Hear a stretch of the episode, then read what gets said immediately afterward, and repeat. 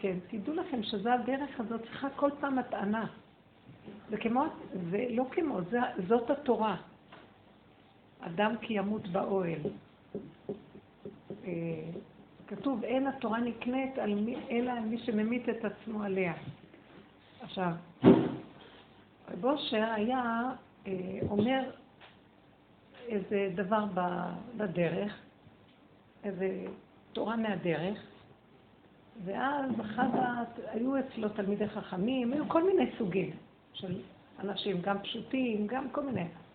אז היה, תמיד היה איזה תלמיד חכם או שתיים שהיו אומרים לו, או, רבו שם, מה שאתה אמרת זה כתוב בפסוק זה וזה, זה בפרשה הזאת והזאת, זה בעניין הזה והזה בתורה. אז הוא, אמר, אז הוא אמר לו, אתה כיוונת למה שכתוב בתורה? אז הוא היה אומר לו, לא, התורה לקחה ממני. זאת אומרת שמה שהוא דיבר, הוא דיבר מהבשר שלו, לא מהמוח ששמע את הפרשיות ויודע את העניינים של התורה. כל, כל העניינים.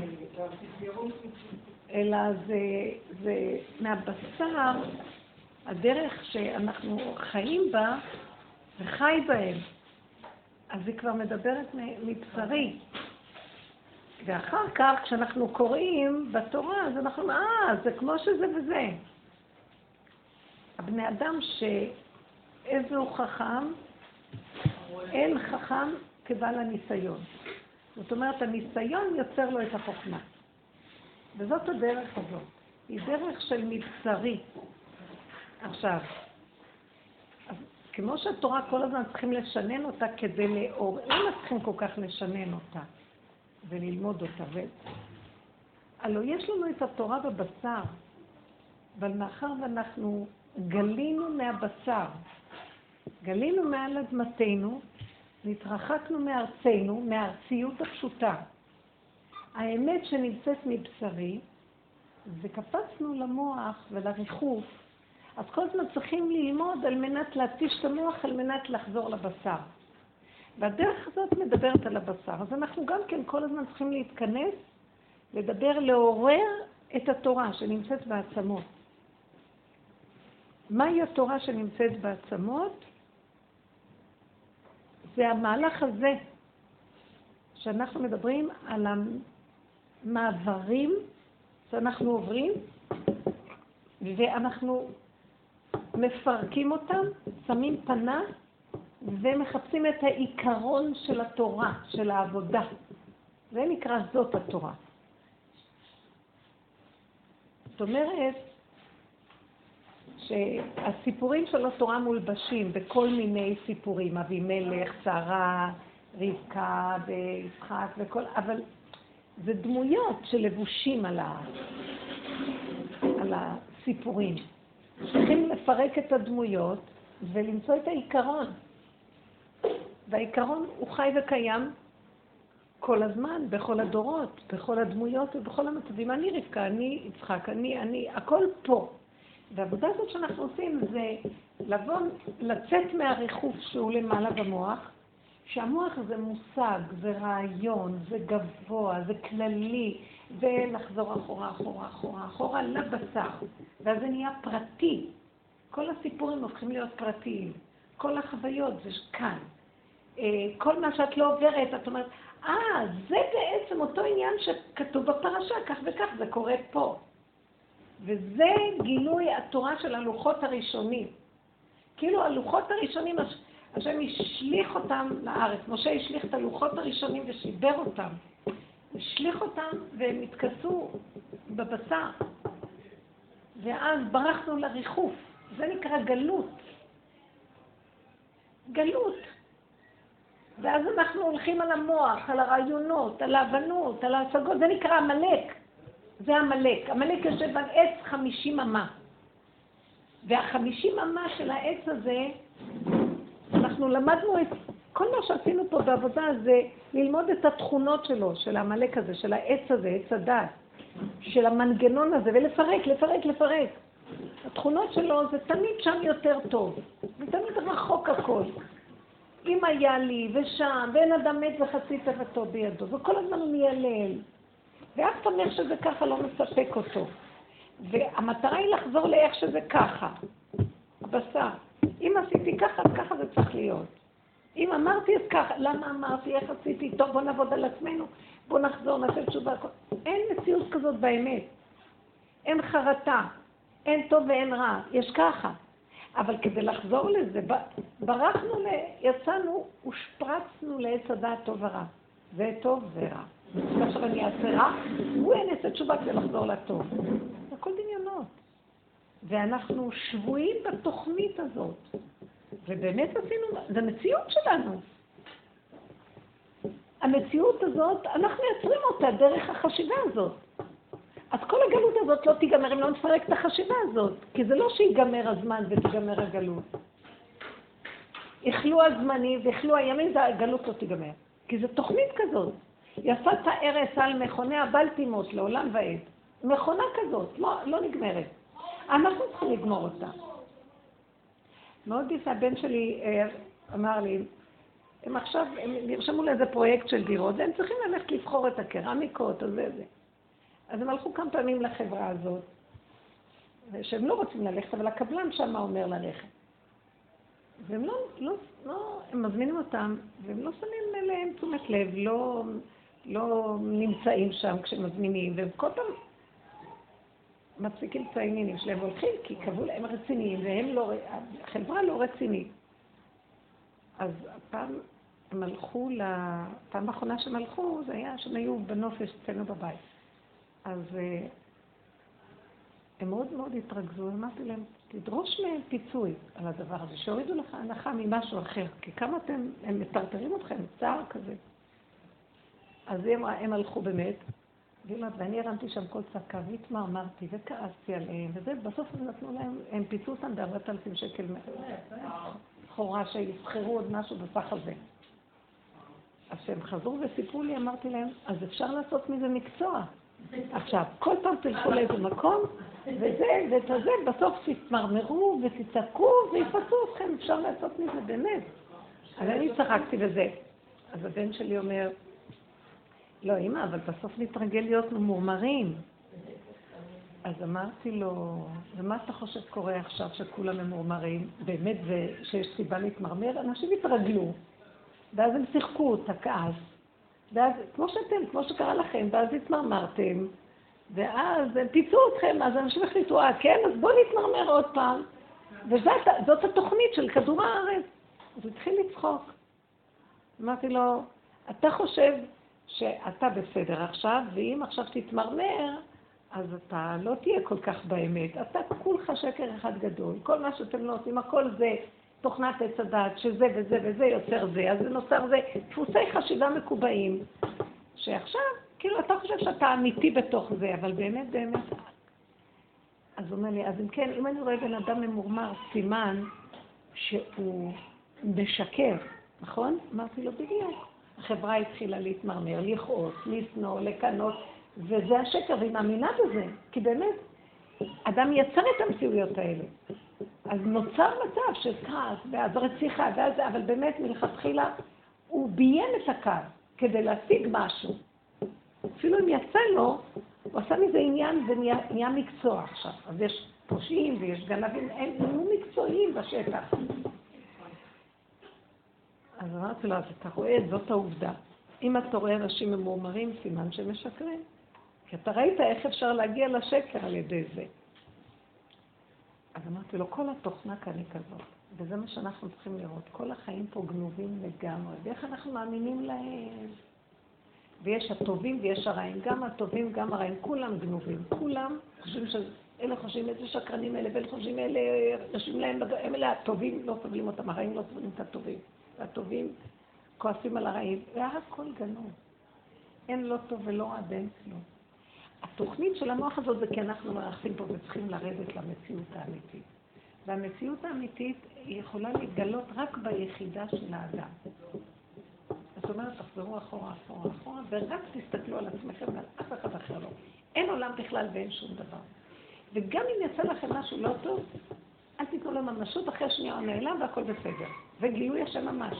הוא לא טוב, הוא לא רע, הכל זה בורא עולם. אם היינו חיים ככה, לא היינו גם מתרחקים עם הרוע, שזה הפחד שיש לנו, שאנחנו נתגשם ונהיה רעים או נגנוב. כן. מישהי אמרה לי שהיא אה, עשתה, היא עשתה קניות והיא כאילו, לפני שהיא יצאה היא ראתה שיש איזו שקית כזאת על הדלפק של ה... שהם משלמים על החשבונות, שקית כזאת עם אה, שוקולדים קטנים. אז היא אומרת, עמדתי ליד השקית, עם השקיות שלי לצאת, מישהי שבדרך, ולא יכולתי שלא להסתכל ימינה ושמאלה, לחפון, אה, אה, לחפון שוקולדים ולצאת. ולרגע אמרתי, כן, אני אקח את השוקולדים, אני לא יכולה לוותר על זה שזה כל כך טעים ואני רוצה לקחת. וכמה? היא הייתה משלמת שלושה, ארבעה שקלים, תשלמי אותם. לא, זה היה, היא אמרה, לא בגלל, ה, לא בגלל הכסף, זה היה הצ'וסה הזאת. לקחת. ואז היא לקחה אותם, ו... ובדיוק היא פגשה אותי, ואז אמרתי לה, כשפגשה אותי בדרך, היא אומרת לי, את יודעת, יש לי שקית כזאת, והיא סיפרה לי את כל הדבר הזה. ואמרתי, איך שיבחתי אותה. אמרתי לה, וואו, איך עשית את זה? אז אמרתי לה, ואז אמרתי לה, אה, אמרתי לה, ואיך את מרגישה את זה? אמרת לי, כלום, הרגשתי ממש שזה בורא עולם. הרגשתי שזה בורא עולם. ואין לי שום צער וחרטה ואין לי כלום. ואז אמרתי לה, אז את עכשיו, בנפש שלך, את באמת עם בורא עולם והכל בסדר. בגוף, היא אומרת לי, עכשיו אני רוצה לאכול אותם. אמרתי לה, את לא תאכלי את השוקולדים, את תמצאי איזו סיבה להחזיר אותם, ולא לנגוע בהם בשום אופן ולא לאכול אותם. אבל שתדעי שהתכונה הזאת של לעשות ככה וזה, זו תכונה אלוקית. רק תישארי עם התכונה בלי בפועל באמת להוציא אותה. אז אומרת לי, אז מה, אז כאילו, נכון, אז מה, מה אכפת לי אם אני גם אוכל את זה? אמרתי לה, לא. אם את תאכלי זה, אז את מתגשמת בגניבה. ככה את גנבת של השם, ככה את גונבת את המכולת, מבינה? ככה יש לך תכונת גניבה. וכשיש לך תכונת גניבה, השם ברא אותך עם התכונה הזאת. אז את גונבת להשם. למשל, אה, את עומדת עכשיו ליד מישהו, שאם תגידי לו את האמת בפנים, הוא לא יהיה מסוגל לשמוע. אז את משחקת אותו את המשחק שלו. ואת גונבת בדעתו, נכון? כי הוא לא מסוגל לשמוע עכשיו, תגידי לו את האמת וזה. משחקת אותו ומעבירה אותה ככה, שמת אותו לאצבע. אז עכשיו, את לקחת את תכונת הגניבה והשתמשת בה לכבוד השם. אבל את לא הוצאת אותה בפועל, והלכת ואמרת לו, תשמע, אתה שקרן, אתה רמאי, ואתה חושב את עצמך זה וזה, רק אם הוא רוצה לשמוע. אם הוא רוצה לשמוע, אז תגידי לו את האמת. אז אמרתי לה, תביני את הנקודה עכשיו. באמת, זה היה בורא עולם בתוכך, שנתן לך את הרצון לקחת. והיית צריכה לראות את הרצון הזה מתגשם, אה, עולה לך, והיית צוחקת על הרצון. אבל בוא נגיד שאפילו לא, לא עמדת בזה ולקחת, אבל את לא צריכה להגשים עד הסוף.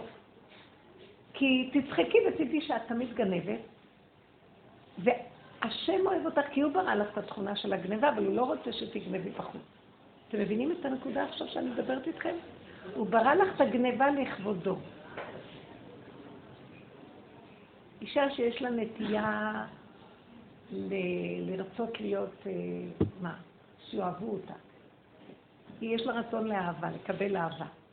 הרצון הזה, השם נתן לה. אסור לה להוציא את זה החוצה על מישהו. אבל היא צריכה להדליק את זה בפנים ולהיות קשורה עם זה לבורא עולם. אתם קולטות מה אני מדברת? עוד תכונות. כל מיני תכונות, אבל התכונה תמיד יש לה שני צדדים. מתי נראית תכונה רעה, מתי נראית תכונה טובה. כל התכונות שהשם ברא הן טובות. מתי התכונה רעה, מתי היא טובה? איך? מרמור? אם האדם מתמרמר באמת, הוא יכול לשחק אותה מרמור. הם הלכו לחברה ושיחקו את המרמור. הבנתם מה אני אומרת? הם הלכו לחברה ושיחקו. אבל באיזשהו מקום היה מגיע להם, כי הם תראו אותם הרבה, והם הסכימו להם. אבל הם צריכים לדעת, הם גם היו ממורמרים באמת מהחברה, אבל הם צריכים לדעת שבאמת, הם צריכים לדעת שהשם נתן להם את התמונה של המרמור כדי לפייס את עצמם, אבל באמת זה לא יכול להיות דבר של קביעות. אתם מבינים מה אני מדברת? זה לא תכונה להוציא אותה כל הזמן ולהאמין בה, כי אז זה הופך להיות מרמור, ואז כתוב שנרגן מפריד אלוף. כל מי שמתלונן, אז הוא מפריד את אלופו של עולם. הוא לא קשור עם האמונה. אז, אז צריכה להיות לו נקודה, הוא ישתמש במרמור לרגע אחד לנצל את הסובב לנקודה שלו, והשני הסכים לו, מה אכפת לו? כי באמת פגעו בהם, אבל הוא לא עושה מזה דבר קבוע. והתורה לא רוצה שנעשה דבר קבוע. היא גם לא רוצה שאנחנו נחנוק ונגיד אף פעם, אף פעם, אף פעם לא גונבים, אף פעם לא מתמרמרים. כי הוא יצא את היסוד של המרמור. המרמור הזה זה לצורך. זה לכבוד השם. כשהם יצאו, הם באו, הם צחקו, הם צחקו איתי. ואז אני צחקתי איתם, אמרתי להם, אז תעשו מזה מקצוע. אבל אז הם אמרו, אז אנחנו נאמין בזה. אז אמרתי להם, אתם רואים? כל העולם עושה אותו דבר ומאמין במה שקורה, וזו הטעות של העולם. אבל אם נשתמש בזה לרגע, ונחזיר את זה לבורא העולם, של זה ברא את התכונה. אני לא סתם מדברת על הנקודה הזאת, כי זה האמת של התורה האמיתית. מה קרה? התורה, התורה, התורה האמיתית הסתתרה, שהשועל הוא שועל, והנמר הוא נמר, וכל התכונות הן תכונות. אבל אנחנו סגרנו וחנקנו, או שאנחנו מרוב שחנקנו יוצאים ונהיים פושעים הכי גדולים, או שאנחנו הצדיקים הכי גדולים, וחנוקים לגמרי. ואין לנו חיות, כי חנקנו את התכונה ששם הקדוש ברוך הוא מתגלה ואנחנו מתגלים איתו. אז רגע, אבל אני, זה לצורך אולי, מה שלבוש אומר לצורך, שכאילו, נראה שרק הסיבה שלו, כאילו זה לקשר בורא שאני אראה אם עולה לי גניבה, אני מצד עצמי אגנוב, אבל אם אני מעלה את זה אליו, אז רק הוא... הוא הסיבה שתרגיע לי וככה עוד פעם ועוד פעם ועוד פעם. אין לו איך. תדעו שאנחנו מאוד מרחפים, שאנחנו חושבים שיש לנו בורא עולם. בורא עולם לא יכול לבוא אם אין לו כלי. למה הוא אומר, ועשו לי מקדש ששכנתי בתוכם? בשביל מה צריך בית מקדש? בשביל מה צריך קורבנות? מה, הקדוש ברוך הוא צריך קורבנות? שחיטה, שוחטים כל הזמן בבית המקדש. זה כלי שדרכו יש גילוי של השכינה. אז הכל זה כלי. כל כלי המקדש צריכים לעשות כלים חצוצרות ומחבטים וכל מיני... מה? מה השם צריך את זה? זה יצירת כלים. התכונות זה כלים שדרכם השם מתגלה. אם אנחנו נחנוק אותם, לא יהיה גילוי השם, וזה מה שעשינו בגלות. עץ הדת אומר, זה לא טוב, אז עכשיו איך תפסנו את זה? לכעוס לא טוב. אבל הכעס הוא מציאות קיימת, זאת אומרת, זה, מעלה, זה תכונה של אש בתוך האדם. אם אנחנו מעלים אותה לבורא עולם, זה הקשר שלנו איתו. אבל מה אומר לנו עץ הדת? לא לכעוס אסור. עכשיו, אם אנחנו לא כועסים, אז אנחנו לא קשורים איתו. אנחנו קשורים עם הדמיון, שאנחנו צדיקים. איך נהיה קשורים עם השם? השם נשאר לנו במוח, במושגים, אבל הוא לא יורד לחיות איתנו בבשר ודם. אם לא נהיה ממורמרים. אבל אסור לנו להיות, אז צריך שיהיה את התכונה, אבל שהיא לא תצא החוצה. אתם מבינים מה אני מדברת? זה נקרא מדרגת הנפש, וזה הלוחות הראשונים. מה? רק רגע, היא שאלה. מה את אומרת? אני אומרת שאם לבן אדם יש נטייה לגניבה, כן. או נטייה לדיכאון, אז מה הכלי שהוא צריך לעשות כדי לצאת מזה? הוא לא צריך לצאת מזה, הוא צריך לא לגנוב החוצה, אבל הוא צריך להישאר עם הגניבה. וגם לא צריך לכעוס שהוא גונב, שיש לו נטייה לגניבה, הוא רק צריך לצחוק ולהגיד, ריבונו שלם, איזו תכונה מדהימה. באיזה צורה היא עשתה את זה, והיא נהנתה מזה. כן, אבל השם שלח לה אותה סיבה, נכון, כאילו לא להגשים את זה. נכון, כאילו נכון, ראיתם איך שהשם שלח, אחרי כמה זמן אני פוגשת אותה? והיא מספרת לי את הכל, כי אנחנו בעבודה. כי בטח אם היא הייתה אוכלת את זה, היה נראה לה פתאום גמר זה לא היה... אם היא הייתה אוכלת את זה, הייתה נהיית גנבת לא טובה. היא הייתה מקבלת מזה כאבים, והיא הייתה, אה, הייתה נותנת ממשות לשלילה של הבריאה. כי בבריאה יש חיוב ויש שלילה. ובאלוקות אין לו חיוב ולא שלילה. היא רוצה להתקשר למקום של אלוקות, בלי חיוב, בלי שלילה. אז היא צריכה רק גניבה, בלי זה טוב לגנוב, זה לא טוב לגנוב, רק גניבה. וגם לא נהיה... בדיוק, זה, זה, זה הנטייה. עכשיו, מי זה, איזה, איזה, איזה חיה בטבע יש לה גניבה? השועל? חתול גם גונבים. זאת אומרת שיש תכונה כזאת, אבל זה, זה לא שלילי. התכונות לא שליליות, הן לא חיוביות ולא שליליות. האלוקות לא חיובית ולא שלילית. האדם, אנחנו בגלות מנותקים מהשם, אנחנו חיים איתו במחשבה, ברוחניות, בדמיונות. אומרים, איזה, יש לי קשר עם השם וזה דמיוני. תדעו לכם, אפילו הרבנים הגבוהים עם המדרגות הגבוהות של הדבקות, זה ריחוף. כי כל העיקר של האמת זה כאן, ארץ ישראל פירושו של דבר. אתם יודעים שיש דעה? לא, זה לא יש דעה, זה, זה דבר ידוע. הרמב"ם אומר, הרמב"ן אומר את זה, שכל הקיום של המצוות זה רק עיקרם בארץ ישראל. וחוץ, גם רש"י אומר את זה, חוץ, לחוץ לארץ זה רק שלא תשכח. שהתורה לא תשכח ולהתאמן. אבל אין חיוב לקיים מצוות בגלות. כי עיקר קיום המצוות זה בארץ ישראל. זה המשפט העיקרי של רבי נחמן, לא תשיגו שום חוכמות בשום מקום, כי אם רק בארץ ישראל. כי כאן ארץ ישראל במחכימה, אי אפשר לתאר, הוא אומר, הלכתי ארבע ספירות על האדמה שלכם, של הארץ, הוא קיבל אור שהוא לא האמין שיש... אבל היה לו כלי לקבל לו, ואנחנו כן. מטומטמים. בארץ ישראל ואנחנו כמו בגלות. אז זה לא נורא, בואו תקשיבו. נכון. אנחנו צריכים לאפק אותה פנימה, להכניס אותה, והיא קיימת פה והיא לא טובה ולא רעה. היא, היא בעצם הכלי שדרכו השם מתגלה עלינו ואז נהיים מעשיים. השם רוצה לרדת במעשיות לפה. איך הוא ירד במעשיות? דרך המידות. המידות הן מעשיות, בעוד שהשכל הוא דבר גבוה, נכון? השכל הוא רוח. ואילו המידות זה התכונות, התכונות זה דבר פה. אתם קולטות מה אני מדברת? אני חושבת על הומוסקסואלים למשל. כאילו, שיש לנו שזה גם מולד, בנטייה. למשל, בן אדם שהוא הומוסקסואלי ואוכל כל השבת. מה עושה עם הנטייה שלו? לא כולם. לא כולם, יש מיליון סיבות, לא משנה. בוא נאמר שיש בן אדם את הנטייה הזאת. אני אגיד לך משהו. כל הסוגיה הזאת היא... צריך להבין אותה. ביסוד הנפש של האדם, זכר ונקבה זה דבר אחד. זה בתוך הנפש של האדם, כי השם ברא את האדם הראשון, קודם כל, וייצר השם מוצאים את האדם עפר מן האדמה, ואחר כך הוא אמר לא טוב להיות האדם לבדו, אז הוא ברא אותו זכר ונקבה בראם, כתוב, זכר ונקבה ברא אותה. ואחר כך כתוב לא טוב להיות האדם לבדו. אז מה?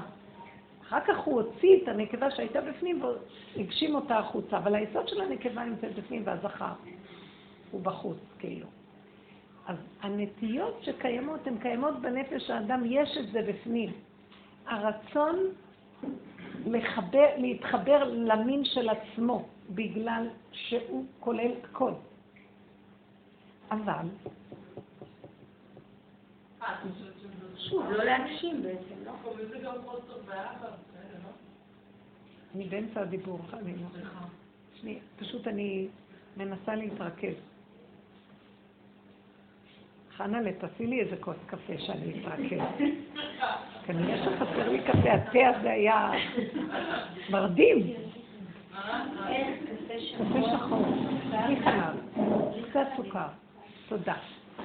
תודה רבה. לא, לא חזק מדי. תודה. עכשיו תקשיבו, בנות יקרות. בסוגיה הזאת יש אמת גדולה מאוד. אבל כשהיא יוצאת החוצה, זה כמו הגניבה שדיברנו. הבנת אותי? זה בדיוק דוגמה טובה. כי בתוך האדם כתוב בלשם שהחיבור של האדם, אה, הקרבה היותר גדולה של האדם זה מעצמו לעצמו. האהבה הכי גדולה שיש לאדם זה מעצמו לעצמו. ההתייחסות הכי גדולה שיש לאדם מעצמו לעצמו. הוא לא קולט שהוא יש שזה בתוכו. הוא הכי אוהב את עצמו, הוא הכי קרוב לעצמו. ההנאה שלו מעצמו, את אוכלת לעצמך, את נהנית יותר מאשר את נותנת למישהו אחר לאכול. נכון שאנחנו גם נותנים לאחרים והכול, אבל תבינו את היסוד הפנימי. טיפה נסתירה אותה? זאת אומרת שיש באיזשהו מקום, תזיזי את, יש באיזשהו מקום אה, יסוד מוסד, שהיחידה שבתוכנו היא אלוקות. השם אחד ושמו אחד, ואדם אחד ומציאותו אחד, ואין עוד מלבדו. ולעולם יאמר אדם, בשבילי נברא העולם. זאת אומרת, האדם הוא יחידי בעולם, הוא האדם הראשון. כל אדם הוא האדם הראשון. אז למה צריך שיהיה עוד בני אדם סביבו? השולחן פה באמת שבור, בגלל זה זה נשפך לך תזהרי פה. תודה. תודה רבה, ברוכה זאת אומרת, באיזשהו מקום, שהיחידה של האדם עם עצמו, הוא הכי קרוב לעצמו. אז למה הוא צריך את השני לידו? כי הוא התרחק מהמקום הזה, אז השני רק מזכיר לו את עצמו, כל הנישואים נוצרו בשביל זה. שהוא יזכיר לי על עצמי. הילד מזכיר לאדם מי הוא. כי אנחנו לא מחוברים, עץ הדעת השפריץ אותנו למוח, ואנחנו לא מחוברים לבשר האמיתי. ולכן כל העולם סביבנו זה רק תיקון איך להחזיר את זה למקום הזה, והגאולה זה מתי נתאחד עם עצמנו. זה לא אומר שלא יהיה משפחות וילדים, זה יהיה שיהיה, אבל כל אחד יהיה מאוחד עם עצמו, ואז יהיה כוח של השכינה שמחבר ביניהם, אבל זה לא, אני, יש לי בן זוג, יש לי ילדים, יש לי זה, וכל המוח הזה שמקשקש וחרטה, יש לנו את כל הפסיכולוגיה שלו, שמשם אנחנו הכי כאובים. אז יש לי בעל ולא סודת, ויש לי ילדים ומרגיזים אותי, ויש לי, וכל היום האדם הולך ו... כי הם, שום דבר לא שלו, הם רק סיבה להראות לו מי הוא עם עצמו. וידוע, בעבודה הזאת, ככל שאנחנו אוהבים את עצמנו, בוחרים לעצמנו יותר, נוכל יותר לתת לשני, כי אז השכינה מתגלה עלינו כשאנחנו אוהבים את עצמנו. אז עכשיו, בואו ניקח את הסוגיה שאמר. וגם הדוגמה שנתתי, היא לא צריכה לשנוא את עצמה שעלתה לה גניבה. היא צריכה לצחוק איתה ולהגיד לה, ריבונו של עולם, זה אתה בתוכי התכונה, זה שועל. השועל הוא לא טוב, הוא לא רע, זה תכונה. תגידי, השועל לא טוב ורק הארנבת טובה. לא. הכל שהוא ברא, שום דבר לא חסר בו, הכל טוב. אבל במקום הנכון. זאת אומרת, הגניבה הזאת, עכשיו, מאחר ואכלנו בעץ הדת, אז נהיה לנו השפרצה של המוח ויצאנו, ואז נהיו גופים שהמוח שולט עליהם. ולא הבשר ודם, התכונה מחברת אותם לאלוקות, אלא המוח אומר השם, והוא בשמיים, ואז נעבוד אותו, ואז יש כל מיני דמיונות מה זה השם, ואז יש עבודות זרות, שכל כל הסוג של, הסוגיה של עבודה זרה זה דמיונות במוח. זה טעויות במוח, זה נקרא עבודה זרה, שהולכים לאיבוד.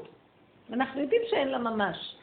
אבל בכל אופן, אנשים עושים עבודה זרה מהמוח, ומאמינים בה.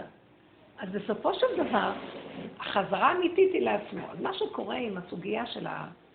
אה, איך קראת להם אלה שמין ומינו, זה שיש משהו ששואף לחזור למציאות שלו. יש לקראת הסוף השאיפה של לחזור למציאות החיבורית היסודית של האדם עם היחידה של עצמו. אז הזכר רוצה להתחבר לזכר והנקבה לנקבה. אבל אסור להגשים את זה בגוף. זה כמו שאמרתי לה, תחזירי את השוקולדים. אני לא כעסתי, לא אמרתי לה, גנבת, אני לא באתי מהמוסר של עץ הדת. באתי ואמרתי, זאת תכונה שתחברי אותה להשם. הוא הדליק לך אותה לרגע, ובוא נגיד שהיית צריכה באותו רגע להגיד, אני לא אקח את הזה, אבל אני כל כך רוצה, אבל אבא אליך. אבל בוא נגיד שאת כבר המשכת ולקחת את השוקולדים, אז תכניסי אותם לפה, זה כבר הגשמה יתרה. אבל בסדר, גם את זה זה היה הוא. אבל בסופו של דבר, את יודעת, זו מחשבה יותר עמוקה. גם אם היית אוכלת והיית אומרת לה, אני לא יכולה אחרת, אבל הייתי איתו כל הזמן עם זה, בסדר. אבל מאחר ואת יכולה להגיד, אני יכולה להיות איתך גם בלי לשים את זה בפה. תעזור לי לא להגשים, כי זה לא רכוש שלי.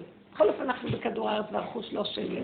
נכון שאתה, שלך הרכוש, ולי הכסף, לי הזהב, ואני קשורה איתך, אז מה ששלך זה שלי, אבל בכל אופן, אני לא רוצה לקחת את זה בגשמי. אז אותו דבר גם פה, אם היינו צריכים להגיד, כן יש נטייה, אבל הנטייה הזאת להעלות אותה להשם. זה הצדיקים שמתחברים עם השם. צדיקים מתחברים עם השם.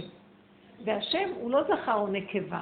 יכולה להגיד, השם כמו שאני אומרת לשם, אבא, אני אוהבת אותך. זה נשמע יותר טוב מה, ש... מה שזכר לי, השם אני אוהב אותך. אבל השם זה לא זכר ונקבה, נכון? וזה יכול להיות, למה, למה אנחנו אומרים אותו בלשון זכר? השם, אני אוהבת אותך. השם, את כל כך יפה. זה לא מקובל להגיד את זה, נכון? אז בכל אופן, למה אנחנו, לא מוזר לנו ש, שצדיקים אוהבים את השם, רוצים להידבק בהשם, והם במצב של כאילו זיווג עם השם. וכל המקובלים עושים כוונות וייחודים וזיווגי עמידות. והם נדלקים בחשמל של הדבקות, מה חשבתם? אבל זה דרגות אחרות, כי זה בפנים. ברגע שמוציאים את זה החוצה, זה מצב לא טוב. אתם מבינות מה אני מדברת? שהם מגשימים את זה והולכים, והם בגוף, עם גוף. אישה, גוף עם גוף. הגופים מסוכנים. התורה, תורת משה, זה הלוחות השניים והשבירה, התיקון שלה זה לגוף. אם אדם גנב, אם אדם חשב לגנוב, לא לוקחים אותו לבית דין ולא דנים אותו, רק עד שהוא ממש מגשים. אפילו אם יחשוב כל היום על גנבות. אז תבינו, כי זאת תורת הגוף.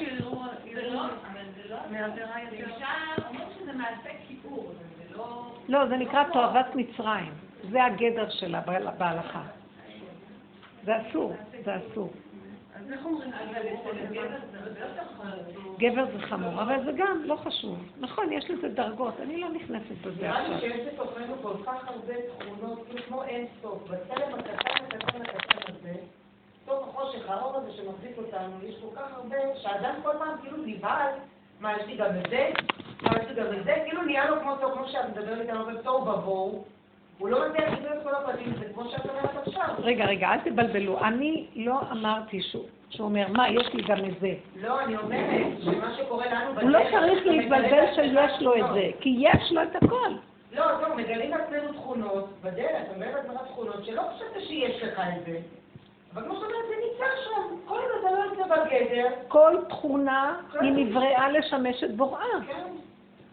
הכל, כל מה שברא לכבודו הוא ברא. אז כל תכונה שקיימת היא שלו. אני אומרת, זה לא טוב. זה לא טוב שזה יצא החוצה, אבל היא שלו מבפנים. אבל זה שלו מבפנים בשביל שאני כאילו, נגיד עולה בקל. אז זה שלו מבפנים בשביל שאני אעלה את זה אליו, ואז הוא, ובשביל שאני אמצא את הקשר בורא בזה שהוא כאילו שולח לי סיבה שהוא מרגיעה אותי, בשביל זה זה שלו? גם אם... זה לא בשביל שאני אשאר בקל. סליחה. גם אם זה יצא החוצה וכעסת על מישהו, מישהי סיפרה לי אתמול. אה, זה קדם לזה שהיא אמרה לי שתשעה באב השנה היא לא יכלה לסבול שהיא תצום. שהיא תצום. כי דיברנו על זה בשיעורים וזה, על כל העניין הזה שזה. והיא לא יכלה. היא קמה בבוקר, היא חשבה לצום. היא הרגישה חג, פשוט יום של חג. חג, היא אומרת לי, זה דבר שלא יכולה להסביר. נכנס ביום של חג, ערכתי שולחן. היא אומרת שהיא הלכה שולחן ויכלה. והיא רק רקדה ושמה מוזיקה והודתה להשם ועשתה חג, הייתה לה חגיגה. שמעתי אותה, נשקתי אותה, ואמרתי לה, תראי, את... רגע. אני, אנחנו חבורה של משוגעים, אמרתי לה, תראי, בגדר נפש אני אוהבת אותך, בזכותך הגאולה תבוא, שברתי את מה שכולם מפחדים לעשות, את עשית. אז נתתי לה נשיקה במצח ואמרתי לה, שרק ככה תתחיל הגאולה, כמו שתמר פרסה את, את הגאולה בפועל ממש, ואז בא היסוד של משיח בן דוד. אני לא הוריתי לך מה לעשות, אבל מהשיעורים היא אומרת, היא הגיעה למקום שהיא לא יכולה לסבול, לא יכולה לסבול טיפת עצבות, טיפת כאב, אין לה כוח, שום כדרות, היא לא יכולה, אין, אין כושר הכלה בכלל. זה סימן שבאמת הגענו למקום שלא יכולים, לא יכולים. ילדים קטנים יכולים, גם אני לא. נגמר המוח הזה, כי זה המוח שעושה יכול, יכול, יכול, יכול, ועד שמחכה מתי המוח הזה ייפול. כי אנחנו נבוא אליו לא יכולים, לא אמא יכול, אמא לא יכול כלום, בלי כעס, בלי כלום, ככה, לא יכול, לא יכול, תעשה מה שאתה רוצה, תהרוג אותי, מה אתה רוצה, תעשה. מה אכפת לי כלום? אז עכשיו, אחרי, זה היה אחרי תשעה באב, היא אמרה לי, ואחר כך, אתמול שהייתי בשיעור הזה, אמרתי, אל תשאלי. והיה לי, אחרי זה, אני לא יודעת מה קורה לי, כל הזמן קופצים עליי כעסים, ואני יוצאת על בני אדם, ואני זה, אז, אז אולי כועסים עליי שאני אכלתי בתשעה באב. אמרתי לה, לא, לא, לא, את לא מבינה שאת הגעת למדרגה מאוד גבוהה. ועכשיו שולחים לך אה, את המהלך הבא. מה המהלך הבא? יצא לך כעס ורק בורא עולם. יצא לך זה, זה לא נורא מה שהיה, אל תחשבי. אז היא אמרת לי, היא סיפרה שהיה לה איזה משהו במשפחה, עם איזה אח, משהו של ירושה של זה, והיא יצאה לה, ו... והיא אומרת, זה אח שאני הכי אוהבת, אנחנו כל כך קשורים, איך יכולתי להגיד לו מה שאמרתי לו, איך הכל... אמרתי, אמרתי לה, תגידי לי, כשיצאת ואמרת לו את זה באותו רגע, אז הרגשת שזה בא לך מהכעס, אז היא אמרת לי, את לא מבינה, זה מישהו דיבר מהפה שלי, בחיים אני לא אדבר איתו ככה. מישהו הביא אותי, זה לא הייתי אני. אז אמרתי לי, כן, שאת אחרי זמן מה עושה חשבון, והיא גמרה, סגרה, אמרה לו, והלכה והייתה חזקה, ואחרי יום שהיא חושבת מה היא עשתה, כל החרטה עולה לה, ואמרת לה, זה אסור לך לעשות. זה שעולה לך החרטה ואת מתחילה לקשקש, זה כבר עץ הדת חוזר למקום, אבל באותו רגע אונליין, מה שהיה בניסיון עצמו, זה היה גילוי של השם. אל תהררי, אל תתחרתי, אל תתני ספק. זה היה הגילוי של העובדה שלא היה לך שום טענה על עצמך למה שעשית את זה באותו רגע. כלום. רק רגע. אז הסתכלה ואמרה, אז אמרתי לה, אז עכשיו תביני, זימנו לך את המצב הזה, השם בתוך זה יוצא. והוא אומר, והשני נעצר. היא אומרת, אני גיליתי כאלה עוצמות מול אח שלי שאני לא רגילה. אמרת שעמדתי כמו ברזל ייהרג ובל יעבור, אני בשום אופן לא מסכימה לנקודה שלך. מה שתמיד היא מתפשרת. ואז היא אמרה לי, זה היה גילוי בורא ממש. אז אמרתי לה, אז למה התחרטת? אז אמרתי לה, עכשיו הוא רוצה להתגלות בגוף ממש, בלי חרטה, בלי כלום, איך שזה ככה, צפצפי על הכל. אין, את לא נגד אף אחד באמת, את לא... מתי אנחנו מפחדים? שבאמת יצא לנו כעס. מתוך עץ הדת ומתוך כל החשבונאות וחשבונות רבים. אבל כאן לא היה כל, כל הדבר הזה. זה כמו, זה כמו פרה שגואה, שופר, קול של אה, שור שגאה. למה הוא גאה? כי הוא גאה נקודה. הלך, נגמר, שלום. לא להתחרט, לא לחשוב, לא לערער, לא להשתמש במנגנון הזה של הבחינה הזאת. זה השקר. אז אמרתי לה, עכשיו את עולה למדרגה הזאת. עכשיו כולנו נכנסים למדרגה הזאת. כל מה שיצא לנו יצא ואל תתרגשו מכלום. אסור לך להתרגש משום דבר. אבל הרבנית, אז איך את יודעת מתי זאת נטייה שאת כן צריכה להגיד? לא, לא, לא, לא, לא, לא, את לא יכולה. מה? אל תחשבי. נכון שאין לך מוח בזמן האחרון? המוח נפל, ההבנה נופלת, הכל נופל. לכי עם החוויה המיידית איך שזה ככה. ואל תתחרתי על כלום. מה דעתכם מה שאמרתי עכשיו? זה מה שסיפרתי לכם.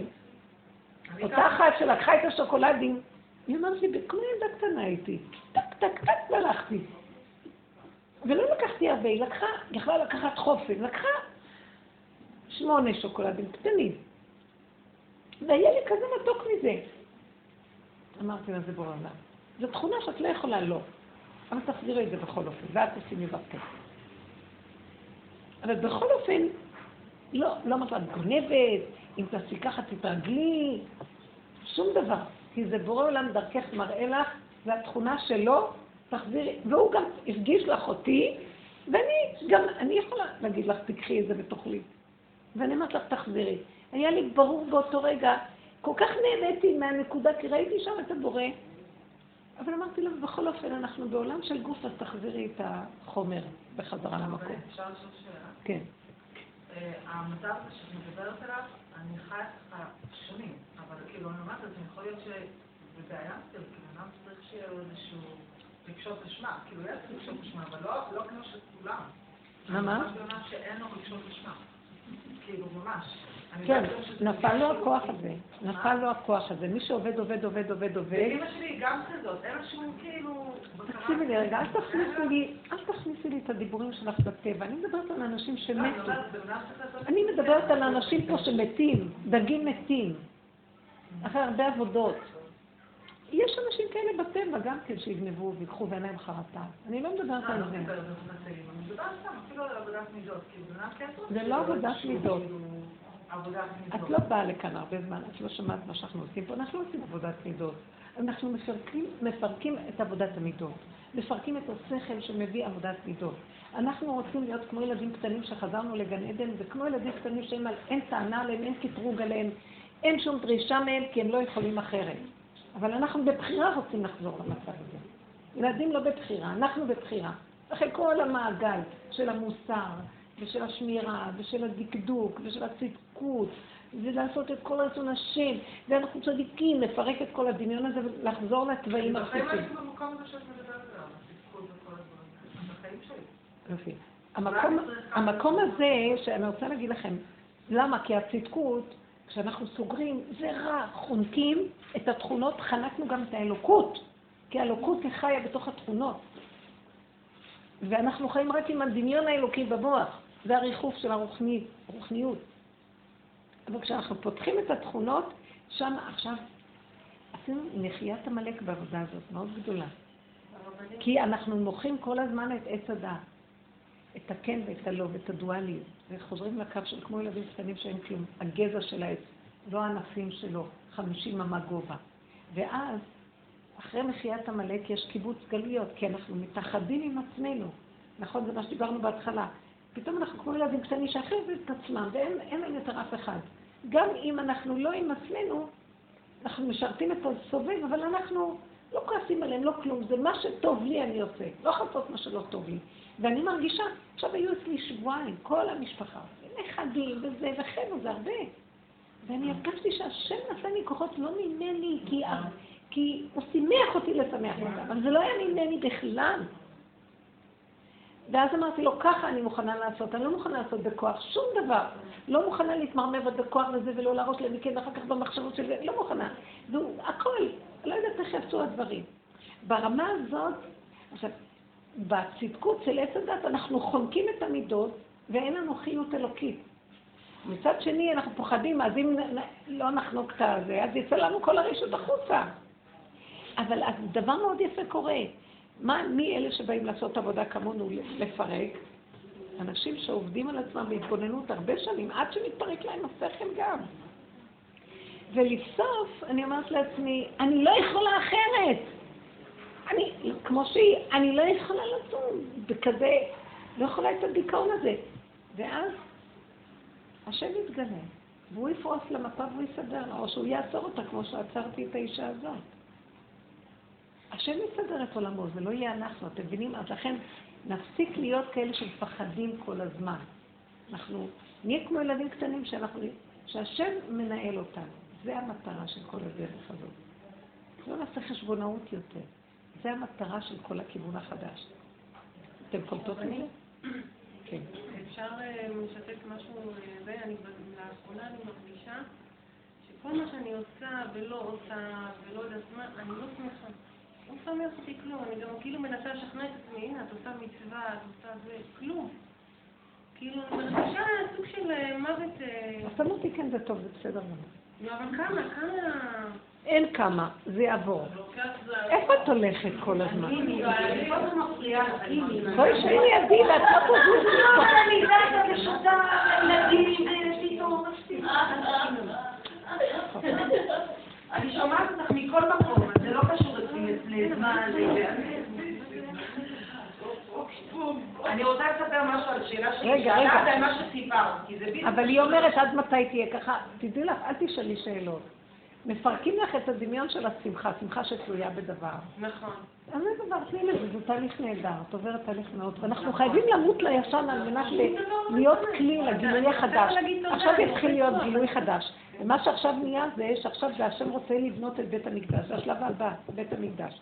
כי יש מלחמת עמלק וקיבוץ גלויות ובניין בית המקדש. אז עכשיו זה זמן בית המקדש, למה? כי עכשיו בפועל ממש השם יורד פה, פה הוא חייב, אז זה דבר מגושם, אמיתי. אז אנחנו צריכים להיות כלים ריקים לזה, וכל השאר, דמיונות רוחניים, אורות, שמחות, מצוות, עניינים, אנחנו סיפוקים של מצווה זה דבר טוב, אבל לא הסיפוק ממנה, ולא כל זה. אז את זה אנחנו שוכחים, זה הדרך ששוחקת לנו את הכל לטובה, ולתועלת מאוד גדולה. תרוקני, יהיה לך שמחה מהשם. השם יתכנס בשנייה אחת, תתפרסם לך הלב, לא תוכלי להכיל את גודל השמחה. משהו אחר, כן. מה אחר? שבמשך 16 שנות תשובה, השבת הייתה בשבילי ממש כאילו השם תקוע עליי. לא מבינה מה הקטע שלך? כאילו, אוהבת השבת, מתכוננת, ממש רוצה, אבל אין, תגידו, נתתי איזה משהו פה, מושיב לי איך שבא אחרי הדקת פירות, או אחרי הפעם הוא לי גם בזמן, נתן לי לפחות עד הבוקר ליהנות, אבל אין, אני בשבת, ממש דמיונות היו לי, בוא'נה, אני צריכה לבדוק יהדותי, מה מה קורה פה? כאילו, בין נשמה ליצירה הזאת, היא לא מסתדרת? פתאום קלטתי ממש, ששנים אני שומעת, יש לי איזה תשובה. איך אמורה להיות שבת, שהולכים לזה, אני כאילו מסתכלת, הולכים לבית כנסת, צריך זה, כל הזמן צריך. צריך, כן. והנפש שלי, ליטוף ליבה, רוצה להידמות, כאילו הם אומרים שזה כיף בשבת טוב, אולי אני גם אעשה את זה, אני כואבת שאני עוד יותר... עד שהקדוש ברוך הוא גילה לי, את לא מבינה שעולם שבת שלך איתי? מה טוב לך? זה מה שהיינו אומרים בשיעור. מה את רוצה את? ולקח לי זמן בכלל, קודם כל בכלל לקלוט איפה אני מונחת, כמה הדמיות וכמה דברים לקחתי עליי שבכלל הם רק מציקים לי, הם ישנים אצלי ואני כמו מעירה אותם, הם בכלל לא... אני לא ב... בתורת פתאום עץ הדת. לאט לאט אני לומדת מה בגדר ההלכה, נעים נעים לי לנוח, לשבות, מה שהוא רוצה שאני אשבות, שאני כאילו, וזה לא תלוי לא בתפילה עכשיו, ולא אם אני קראתי תהילים או לא קראתי תהילים. זה לא קשור לזה כבר. הקדוש ברוך הוא מזמן לי לעשות השבת יותר טוב ממה שהייתי פעם. נכון. ממש. זה- גילוי השם. ככה בלי עין הרע צריך להיות. גילוי כן. השם, שהוא ייכנס כזאת, והוא כאילו, יוליך אותנו. ולא נפחד מכלום. אפילו אם ניקח את השוקולדים ונצא, מישהו יחזיר לנו את זה. כן. אבל אנחנו עם השם, כמו ילדה קטנה, כי יכלה לקחת את כל הערימה וללכת גם, זה גנב מקצועי. לא, זו תכונה של שהיא יצאה, והיא... כי לא יכלה, היא לא יכלה להתאפק כמו ילדה קטנה, היא רוצה את המתוק. אז תרשמי שתי שקלים. לא היה לה מוח כזה בכלל. כי היא כבר גמרה לשלם והיא יצאה, וזה היה ליד הדלת, אז מה, היא תלך בכוונה לשלם? זה ילד קטן רואה, לוקח, הולך. והדבר הזה כל כך מתוק בעיניי, שלא היה לה ייסורים ולא חרטה, והיא לא ירדה על עצמה, והיא לא הייתה מבוהלת, אבל היא באה לספר לי בכזאת תמימות, ותראי, השם, היא פגעה בי, היא, נפג... היא אה, נפגשה איתי, ואמרתי לה, וגם אני אמרתי לה את זה לא מתוך תתביישי לך, מה את עושה? תחזירי מיד, בכלל לא. אמרתי לה, משהו, עשיתי לה שקטה, איזה מתוקה. ובסוף אומרת לה, זה שני דברים שונים, שני דינים. זה דין אחד, זה דין שני. הדין הזה, סוכת הדין השם לגמרי, תענוג, ככה אנחנו צריכים לחיות איתו. חוץ מזה, בגוף הזה קצת, תחזירי וזהו. אותו דבר עם האנשים האלה, האנשים האלה שאמרת, הומוסקסואלים.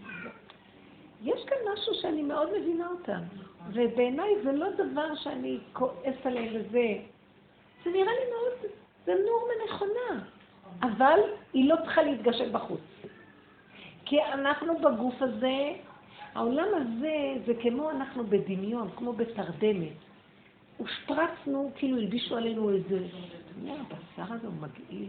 באמת, אתם לא מבינים. כש... כשאנחנו, יראו לנו מה זה הגוף הנכון, אנחנו נראה, זה כמו, אה, איך אפשר להגיד, זה כמו בלוטה כזאת. הגוף הזה, ואיך עושים אותו יפה, וכל היפות האלה בז'ורנלים וכל הזה. זה מגעיל. אתם יודעים שאני אגיד לכם, הבשר ודם הוא מאוד דוחה. כי יש בו, אבל האסטרל שלו מאוד יפה. הוא יפהפה. זאת אומרת, הציור הוא יותר יפה מהדבר עצמו. כל פעם, יש לי חלום כזה למשל, שאני רואה את הבבואה נשקפת, לא שלי, של הנוף, מה שיש. מה שנשקף הרבה יותר יפה מהמציאות עצמה, אתם לא מבינים? אני כל כך אוהבת את הציור שנשקף. הציור עצמו, הדבר שנשקף הוא לא כמו הציור שלו. אני לא יודעת להסביר לכם איזה עידון, איזה דק, איזה... משהו, משהו גבוה, יפה, מיוחד. המגושם, גם בית המקדש שלו יהיה גשמי, יהיה גשמי אבל דק. זה גשמיות דקה. לכן, אם אנחנו רוצים להפך להיות לגשמיים דקים, אנחנו יכולים לתת לאלוקות להיכנס. ככל שהאלוקות נכנסת, מה פירוש? אין טוב, אין רע, לא נרד על עצמנו, נתחבר ליחידה שלנו, אנחנו עוברים לפאזה אחרת. לא נרצה לאכול ככה, לא נרצה את כל המגושם שיש בחוץ, הקניות האלה וכל הדברים. לא נרצה את רוב הדברים האלה, הכל יהיה מעט עדין, דק. משהו, יופי פנימי אמיתי יצא החוצה ולא יהיה מגושם. אחר כך לדעתי זה אפילו ילך על רובד עוד יותר דק, ותחיית המתים תיצור מצב שיקומו לתחייה בגופים אחרים, ולא יהיה אותו דבר. עכשיו, הגוף מאוד מבושם ומכוער. אז לכן כשמגשימים את זה, זה הנחש, זה נקרא משחא דחביא.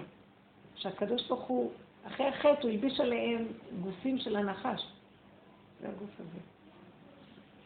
אני יכולה, לא יודעת, אני יכולה לראות את הצורה האסטרלית של הדבר. הוא מיוחד מאוד. אתם מבינים מה אני מדברת? זה כמו קורח, שהוא... זה כמו קורח, כשהוא בא בטענות למשה, כן, אז השורש הוא מאוד צדק. נכון. בעצם באמת כולם שווים, וכאילו כולם אחד. נכון. רק שהוא חשב כבר, הוא חשב כבר על הגאולה, אבל זה לא, נכון. זה לא היה... הוא אכלה פגה, מה שנקרא. כתוב שהאדם הראשון אכל אכ- אכלה פגה. הוא היה צריך להמתין עוד שעה, ואז הכל היה מסתדר אחרת. הוא הקדים מדי. זה נקרא שהוא אכל את התאנה יותר מדי, אה, שהיא עוד לא הייתה ממש...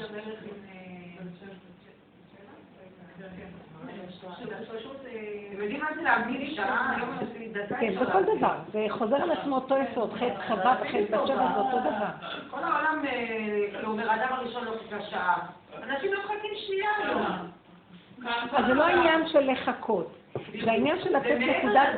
זה- תמיד היסוד הזה לתת נקודת איפוק. עד שנגיע למקום שעם כל העבודות שעשינו ונתנו המון איפוקים וזה, כמו שחנה אמרה, צריך להתאפק וזה, בסוף נגיע למקום כמו ילדים קטנים, מוצא את עצמו לוקח את השוקולד ויוצאת, וכל כך שמחה בו, ואין לו טיפת מוסר ואין לו טיפת חרדה, ואני פוגשת אותו ואני גם שמחה ממה שהיא עושה, אבל, אבל בכל אופן לי יש עוד. את הדת הזה. אני חייבת להגיד לעצמה, אבל זה דין אחר. אבל באמת המקום הנקי של הזה, ככה הוא רוצה אותנו, ילדים קטנים.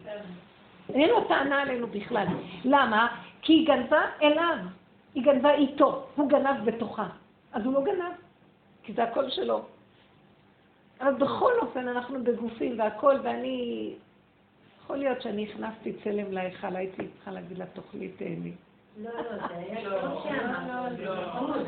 אני חושבת שמה שהוא אמר, לא, לא. הייתה אני. מרגישה שאנחנו צריכים להיזהר מהגופים. הגופים, עדיין אנחנו לא הגענו שמשיח בא והוא פירק לנו, הוא גם לא יכול לפרק את התורה, כי תורת משה בשורש היא מעל מש... משיח יעשה את תורת משה, זה לא שהוא ימציא משהו חדש. והנקודה היא רק בשורשים. אנחנו נעבוד עם השורשים, ומה שיהיה הוא שכל כך נהיה ביחידה של עצמנו שלא, אפילו אם ניקח משהו לא שלנו, זה לא יהיה מגושם, זה יהיה של השם, והשם שלא הכל, אז זה לא ייראה גניבה, אתם מבינים מה אני מדברת? הכל יהיה שלו, גם כעס לא יהיה, כלום לא יהיה. עכשיו, אנחנו מנותקים מהחיבור האלוקי, אז כל דבר שעושים בפועל הוא משולל חיבור אלוקי, אז הוא נחשי, צריך להיזהר ממנו, כן. כשהייתי ילדה, אז היה לי איזה רעיון. ואמרתי לאמא שלי, למה צריך כסף? שהכל, כל מי שצריך משהו, פשוט להתכנס לחנות, ויקח הכל, כאילו, שלא אחד ייקח מה שצריך, כי חשבתי שהכל, כאילו, חשבתי שיש הרבה, בתור ילדה. לא חשבתי שאם כל אחד ייקח אז לא יישאר כלום. אבל ככה חשבתי, ולא לא הבנתי את ההסבר שלה שאי אפשר אחרת. זה היה לי כל כך מובן. כי את היית צודקת. לא, כי את תפסת את זה כמו שזה באמת, אבל אנחנו, אבל היא עובדת עם התיקון, היא בעולם של הקלקול, וצריכים לתקן את הקלקול, אז יש חוקים כללים, ואין מה לעשות, אנחנו תקועים עכשיו. אבל באמת זה צריך להיות ככה. האמת שככה זה עובד. שכתוב על המן, על המן, איש כפי אוכלו לא לקטו. המעדיף לא העדיף והמחסיר לא המעיט. הכל היה מדויק. הצרכים של הבן אדם, הוא יקבל אותם עד אליו מה שמדויק לו לקבל. הוא לא צריך... אז היא צודקת, אם, אם היינו כאלה, אז היינו הולכים למכולת, לוקחים רק מה שאנחנו צריכים. אז המכולת לא הייתה חסרה, והכל היה חוזר, השפע היה חוזר למדפים. תבינו, זה משהו שקורה... אבל מה שקורה הוא שאלה גונבים את אלה, העשירים לוקחים לעצמם יותר מאשר, אז לעניים לא נשאר, ואז מתחיל להיות שחייבים לעשות חוקים בחוץ, ואז כולם חייבים, בדיוק, אז הכל הופך להיות שצריך משטרות ושוטרים וגנבים וכן, כל הסיפור. זה חבל, מאוד חבל. החיבור לעצמנו זה תלוי בנו או תלוי בקדוש ברוך הוא? בנו, הכל תלוי בנו. הקדוש ברוך הוא יושב ומחכה מתי נתחבר לנקודת האמת של עצמנו, ואז הוא מתגלה שם. נקים אותו. כי יש כלי, אז הוא יקום בתוך הכלי. אנחנו עושים לו כלי. כי הוא יכול גם בלי כלי, הכל הוא יכול מעצמו, וזה הכללים של המשחק. אז אם אנחנו לא בונים את הכלי לדבר, אז זה גלות, נחשב גלות. כתוב, ושב השם את שבותיך, לא והשיב השם את שבותיך. מה פירוש? ושב זה, הוא שב איתנו, אנחנו שבים והוא איתנו. ככה הלשון נשמעת. אנחנו אומרים לו, אשיבנו השם אליך ונשובה, והוא אומר, שובו אליי ואשובה לכם. זאת אומרת, אתם תמיד צריכים להתחיל. אז ושב השם את שבותיך, אנחנו שבים מהגלות והוא שב איתנו, אנחנו מקימים אותו, אז אנחנו צריכים לצאת מהגלות. זה לא שהוא יוציא אותנו מהגלות. אנחנו, אבל הוא כן יוציא אותנו מהגלות. אנחנו צריכים להכיר שזה גלות, ואנחנו צריכים להכיר שאנחנו גורמים, כי עץ הדת וכל החשיבה הדפוקה שלנו וכל ההגשמה שהיא לא, היא גורמת לחוסר, אה, לבלגן בעולם. ואז אנחנו צריכים לשמור את חוקי התורה, ואם אנחנו לא שומרים אז אנחנו עושים כאן תוהו ובוהו. אז אנחנו צריכים להכיר שאנחנו תקועים ולעשות תשובה על זה, לבקש רחמים. וכשאנחנו עושים ככה וחוזרים לעצמנו, אז פתאום אנחנו רואים, אז בעצם הכרנו את המהלך ואנחנו מבקשים מהקדוש ברוך הוא שיעזור לנו, כי עכשיו עשינו את שלנו, הוא יעשה את שלו. אבל אנחנו צריכים להתחיל להתעורר, לעורר את הנקודה. אנחנו צריכים להתבונן בעצמנו, להכיר. אותם אנשים שיש להם נטייה כזאת, הם צריכים להתבונן. למה הם מגשימים את זה כל כך? הם לא צריכים להגשים את זה. אתם מבינים מה אני מדברת? אז הם לא עושים תשובה על הדבר הזה, אז עכשיו כדור הארץ מתקלקל מזה. ואם הם, הם יתבוננו ולא יגשימו, אבל הנטייה תישאר נטייה והם יתגעגעו. אבל הם יגשימו את השם, יגידו, אבא זה שלך, ככה אני רוצה להיות איתך. מבינה? המהלך הזה שמעלים אותו להשם, נשארה אותה נטייה, אותה אהבה, אותו רצון לקשר, אבל היא לא, לא מושפרצת בגוף. אז זה נקרא שהקדוש ברוך הוא מתגלה, נתנו לו כוח להתגלות. אתם קולטות אותי או שזה נורא קשה לי לדבר? אתם לא קולטות, אתם נראות את לא מבינה, אנחנו מסתבכים שכאילו בלתי אפשרי בשכל לעשות את זה. לא בשכל. אין שכל. אז בפועל לא, כאילו לא רוצים שזה יקרה. למה זה בלתי אפשרי? כי זה נראה בלתי אפשרי, כי האדם הוא מקולקל. את אומרת, האדם מקולקל הוא כבר אה, מופקר. זה עבודה, זה עבודה. אז זה עבודה. ברור, ברור, כמו הבהמה. שהיא מעלה ורעת, ככה אנחנו צריכים לעבוד. יפה, בדיוק. רבו אושר היה אומר, בהמה נופלת אלף פעם, כמה אלף פעם, ככה תעבדו. אבל מה קשה? זה המוח אומר קשה. והוא גורם לנו שאנחנו נהיים לאים ומותשים ומיואשים, וזה שקר. אין ייאוש. כי יש לך רק רגע אחד, קצת נפלת, נפלת, קצת עוד פעם, עוד פעם, עוד פעם, וזהו. לא קשה לך באמת, תצעקי להשם עוד פעם ועוד פעם. ועכשיו זה מאוד קרוב, אין הרבה זמן, אנשים עשו עבודות כאלה מאה שנה. ואת צריכה לעשות את זה חמש שנים. עכשיו הדור החדש צריך יומיים. היום כבר, כשהיא גנבה, אני אמרת לה יופי שלי, זה היה בסדר גמור. לא צריכה להגיד לך, מה עשית? פעם הייתי צועק למישהי, מה עשית? אז זה כבר הולך ונהיה שכבר הקדוש ברוך הוא מאוד קרוב פה. הוא רוצה להתגלות, הוא כבר קרוב מאוד. הוא מתגלה דרך התכונות. ודעו לכם שהוא לא יתגלה עם האדם מדי צדיק. למה? הוא סוגר על האפשרות שהוא מתגלה דרכו, כי הוא מאוד צדיק. מרחף. הוא צריך להיות פושט שלא גונב. הוא צריך להיות קרימינל על הגבול. אז השם מתגלה, אתם לא מבינים? דוד המלך היה, הסתובב עם 400 אנשים מראי נפש, כאלה שהיו, כולם זרקו אותם. ואותם הוא הפך להיות גדולי ישראל. כי אלה היו הכי קרובים לגלות את האמת. אבל אלה שכבר יושבים שם למעלה, והם כל כך יפים, מסודרים, עם כותרות, יושבים במזרח, לא יכולים להזיז אותם משם. מאוד קשה להזיז את העולם החרדי לדרך הזאת. מאוד קשה, כי חושבים שהם מושלמים, והם יושבים שם, והכל בפנים מנותק, אין אלוקות, אין כלום. למה? אני רואה היום בעולם החרדי, סליחה, עולם נהדר, אני אוהבת אותו מצד כוח התורה שיש בו. אבל מצד המידות, כל העולם החרדי מרוב שיממון, כולם בחוץ לארץ. מה, מה הם עושים? טיילים, כי משעמם להם בנפש. אם היו באמת קשורים עם השם באמת, מי שעוזב את הארץ הזאת בכלל, אין ארץ יותר יפה, אין ארץ יותר יפה ממנה. אין מקום יותר יפה מפה. אין רגע יותר טוב מה... שקט. אין רגע יותר גדול מהרגע הזה. אז לאן ללכת? אבל ריק לנו בנפש, אז מחפשים את הבגדים, ואת הפאות, ואת החוץ לארץ, ואת הזה, ואת הזה, ואת הזה. אז זה שיממון בנפש, אז מה? העיקר שהמוח מלא דעת ספריות מהלכות, מה, מה, מה, מה נהיה פה? יש לי כאבים מזה.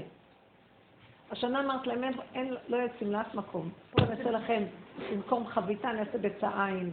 אני אעשה לכם קושקשת ולחמניות טובות, אבל אני לא...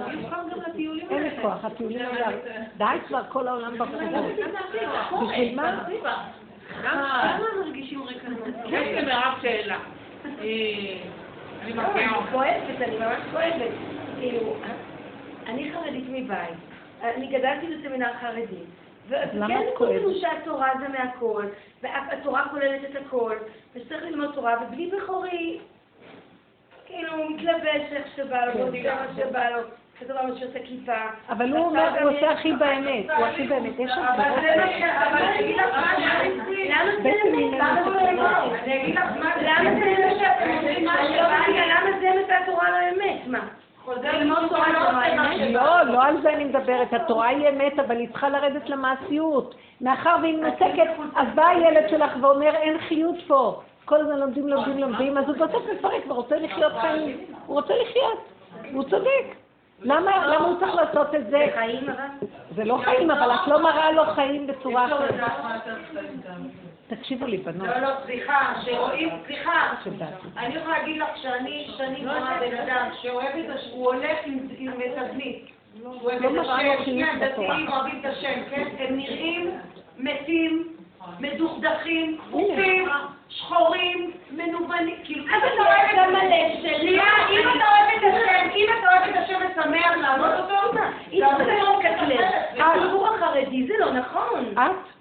את? מה את? בעלי יושב, לומד וטוב לו בחיים. הוא שמח, הוא נהנה, יש לו אמונה. אבל אני יושב למה לא? לו.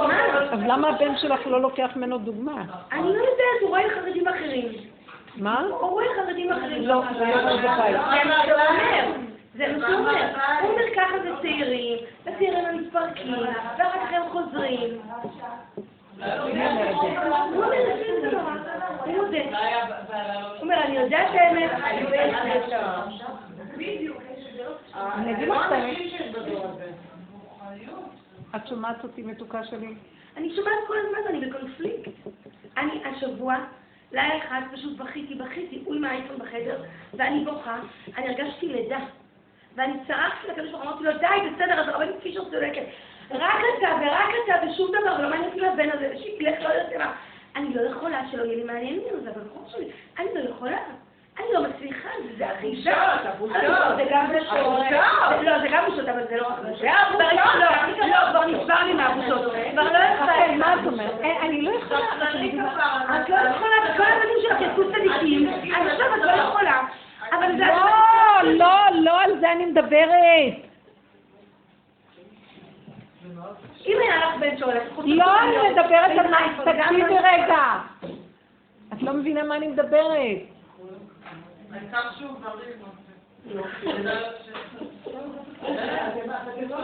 אני כל כך, אני אגיד לכם את האמת, אני... תשש לי כוח הסבה לדבר. אני רוצה להגיד לך משהו. אתם יכולים לתת לי לדבר בשקט כזה. את לא מקרינה לו חיות, את לא מבינה, ואת מסמלת לו את העולם החרדי.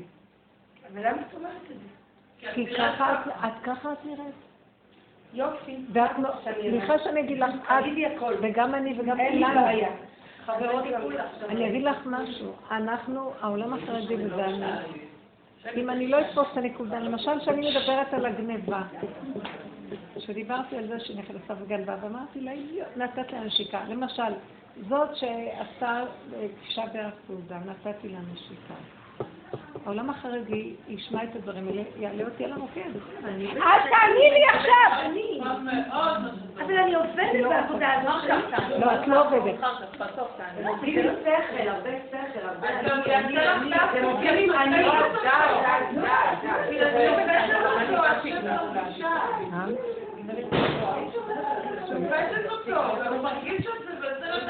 כשאני מדברת על עולם, אני אומרת לך, את עצובה. תקשיבי לי, את עצובה? לא, אני עצובה, אז מה, זה בכל זאת תשובה, אז הן כאילו מבינות אותי יותר, הן מבינות את הילד שלי יותר ממני. זה לא נכון. לא. פשוט לא נכון. אני, יש לי אחיות, וכל הילדים הבחורים שלהם יצאו מקסימים. אני מקנאה בהם, אני רוצה שהוא יאהב את התורה. אני רוצה שהוא ילמד אותה באהבה, כמו אבל בעלי. הוא לא, הוא לא, לא, הוא לא, את רוצה שהוא ילמד במוח, והוא רוצה לחיות את התורה מהבשר. ובין המוח לבשר יש שבירה. כדי להגיע לבשר, הקדוש ברוך הוא צריך כמה בחורים וכמה אנשים שישברו לו את העולמות, כדי שזה יתגלה בבשר. עכשיו, אם אני מתנדבת שהשבירה תהיה בתוכי, ואנחנו עובדים עד מוות, האימהות, האבות, אז הבנים לא יצטרכו לעשות את זה. אבל אם אנחנו לא נותנים קורבן כזה, אז יהיה הם הקורבן. אבל למה אני מרגישה שזה נכון? אתן שותות מה אני מדברת? לא, רבנית, באמת, אני שנים עם הרבנית. אני שנים עובדת בדרך הזו. והאחיות שלי שלא עובדות בכלל בדרך הזו, החיילים שלהם כן יוצאים בסדר, אבל אני צריכה לבית השבר. מי אמר שהם בסדר? ואת לא. אני לא יודעת, אני רואה אותם, אוהבים את התורה, לומדים אותה בכיף. הם נראים בסדר. לא רק נראים, אני שומעת אותה. הם לא רק נראים. אם הבן שלה אומר, שכשהוא רואה ישיבה מלאה אנשים, הוא רק רוצה לשבת וליהנות, הוא נהנה. באמת, הוא מרגיש... הרבנית. אני מבינה. מה זה ששנים יהודים, אני לא מדברת על בחור שלא יודע ללמוד. הוא יודע, וכשהוא לומד, הוא לומד מקליטים. הוא בסדר, מה אני אעשה? יש לו רמה, יש לו רמה, יש לו רמה. זה לא יצר הרע. היצר הרע, היה צריך לקחת אותו ולעבוד איתו. עצם השיפוט הזה יוצר מלחמה בבית. העין הרע היה קטן, אבל השיעורים של הרבנית קיש.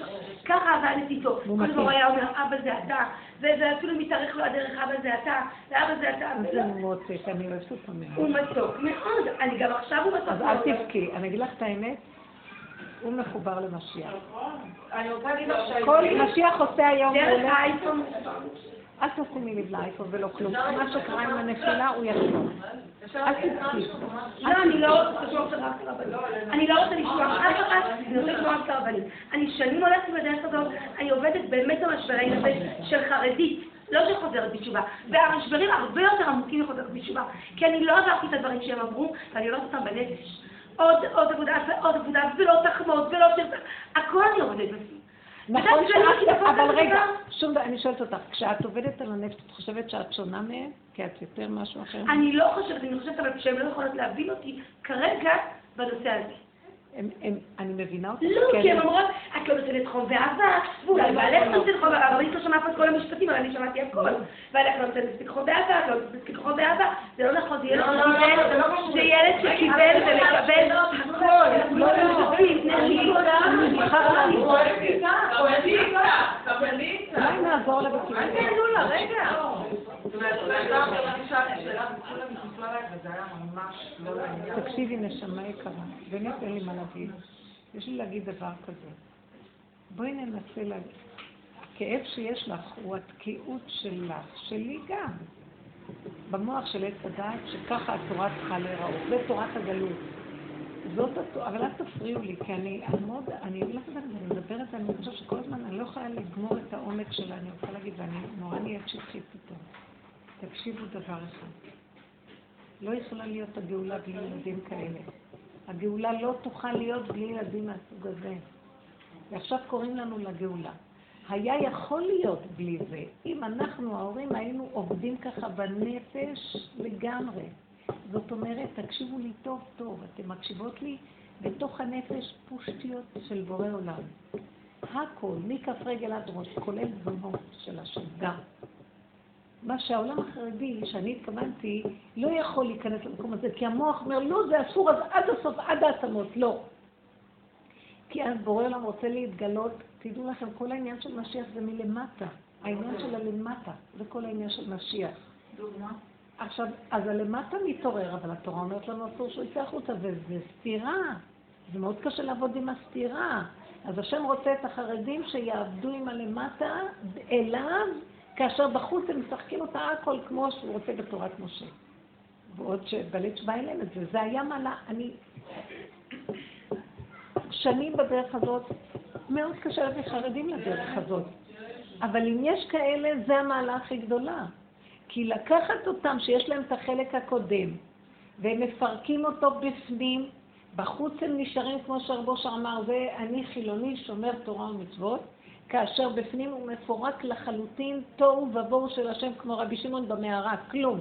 אין לו לא לולה ולא אתרוג ולא אישה ולא כלום, לא משפחה ולא כלום, לא חגים ולא מועדות ולא כלום. כלום. כולו של השם. אתם מבינים מה אני אומרת? המקום הזה, זה גילוי השם. כי עץ הדעת התלבש, התלבש עלינו תורת עץ הדעת, וזה לא, הלוחות הראשונים לא היו צריכים להיות ככה. הלוחות הראשונים היו צריכים להיות שאנחנו נחיה בפועל ממש, נזרע, נחרוש, נשתול, נהנה, נאכל, נשתה, והקדוש ברוך הוא דרכנו אוכל, שותה, נהנה, זורע, חורש, איש, אישה, הקדוש ברוך הוא דרכנו, זה השם, הכל גילוי השם. מה עשינו? סידרנו אותו במוח השם השם בשמיים, פה סגור, חנוק, הם רעים, הם החילונים, הם אלה, זה אייפון, זה זה, ולא מבינים שבתוך כל זה יש אלוקות מאוד גדולה, רק מאחר ואנחנו סוגרים, אז היא מכריחה את השפריץ הזה. אם היינו נותנים כלי כזה לעשן בפנים, לא היינו מבקרים את האייפון, לא היינו כלום. היינו רק מבקשים מהשם ריבונו שלם, שזה לא יפגע בגוף הדבר. בנפש אייפון הוא מכשיר מדהים. אז תגידי את זה להשם, תגידי להשם. אז את כך, כאילו, את צריכה להיות אחראית. אני לא יכולה, אבל זה רק שלך. תתגלה, תשמור, אם אתה לא תשמור, מי ישמור כאן? תרחם ותעזור, אבל זה שלך. תתעקשי, תמותי בצעקות בתוך הנפש. תגידי לו, עליי, כי לילתך בני. תשל... כל הבלגן שיבוא לפה, כי אני מעלה אליך. אישה אחת שבאה לי ככה כל היום התהילים והילדים שלה נופלים אחד אחד, אמרתי לה, תפתחי כפתורים, תפתחי, תפתחי. קחי זה עלייך, אז הם יישמרו. לא, אני לא אומרת שאת לא. עובדה שאת כן באה לשיעור מזה, אבל תבדילי בין גוף לנפש. תבדילי בין גוף לנפש. את עכשיו בוכה מגוף הדבר שיצא החוצה. בגלל שמשהו בנפש שלנו לא מספיק משחרר ומסכים לכל האפשרויות, בלי להזדעזע. גוף הדבר זה גם נפש הדבר, מה? מה, הנפש שלו, היא רואה דברים שהוא צריך. אז מה? זה על הנפש, זה לא על הגוף. כבר אמרתי לך, ביטלתי, לא אכפת לי איך הוא נראה בחוץ, לא אכפת לי כבר מה כולם אומרים, בסדר? תקשיבי. לא אכפת לי על הנפש שלו, הוא מטמא אותך. את רואה, זה חשיבה חרדית. נכנסים לבהלה. אם את תצחקי אותו ותאהבי אותו ולא תראי מה קורה לו בנפש ואת אחראית על הנפש שלו, ותצחקי איתו ותעלי את זה להשם, לא יפגע בו כלום. הוא יהיה שמור. את לא תביני איך.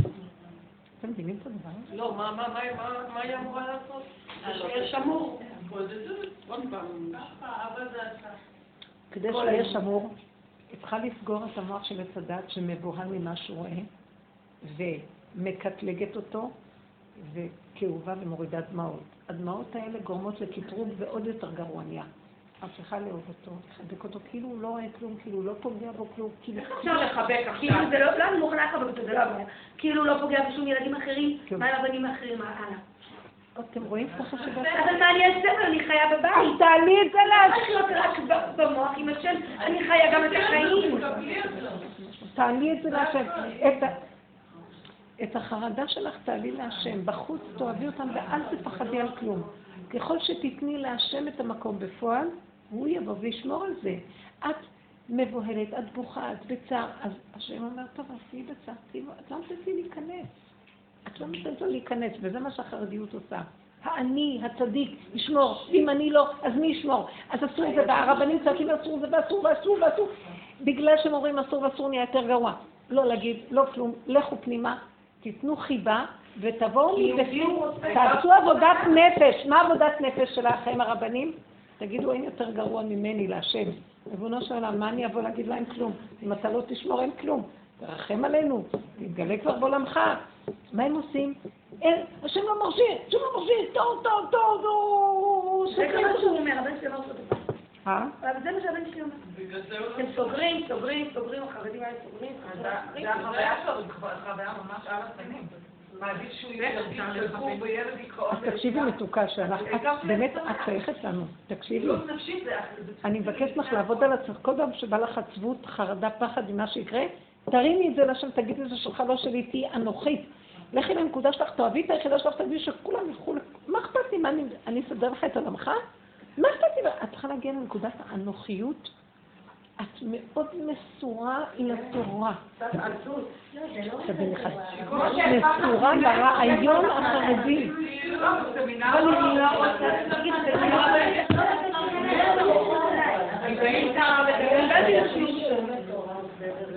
את צריכה, את ואני, אני עושה את זה כל הזמן, לכן השם שומע. לשחוט את החרדיות בתוכך. תחלטי אותה להשם. את מבינה? זה הקורבן שתתני. את לא מוכנה לשחוט את זה, את מפחדת. אני שוחטת ואז באים אחים שלי ואני שוחטת עבודות לא. שוחטת ואז באים עוד דברים כאילו. לא יכולה לשחוט לגמרי. טוב, תגידו לריבונו של עולם, אני לא יכולה לשמור, אם השם לא ישמור, ירשע פשקת, אני לא יכולה כך.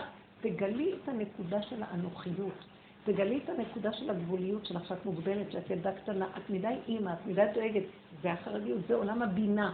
עולם הבינה הוא האימא, היהודי, היידיש של מאמא. היא דואגת, היא זה, היא הכל, לא נותנת לה כדי שתגל. עכשיו זה עולם הבת, העולם זה שבת, שובי בת, העולם של המלכות מתגלה. המלכות היא ילדה קטנה, מפורקת, לא מעניין אותה. מה הלבשת לה את כל העשירייה הזאת? תטפל בהם אתה. את, ברור, אנחנו צריכים לעשות הסבה מהאימא לבת. פסיכולוגיה של האימא ופסיכולוגיה של הבת. ילדה קטנה, לא מעניין אותה, לא רוצה כלום. מה אכפת לי אני? חיים מאושרים, אבל כל פעם בא לי השכל.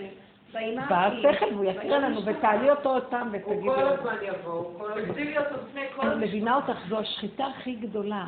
תדעו לכם לשחוט, העולם החרדי הוא העולם הכי גבוה שיש בעולם.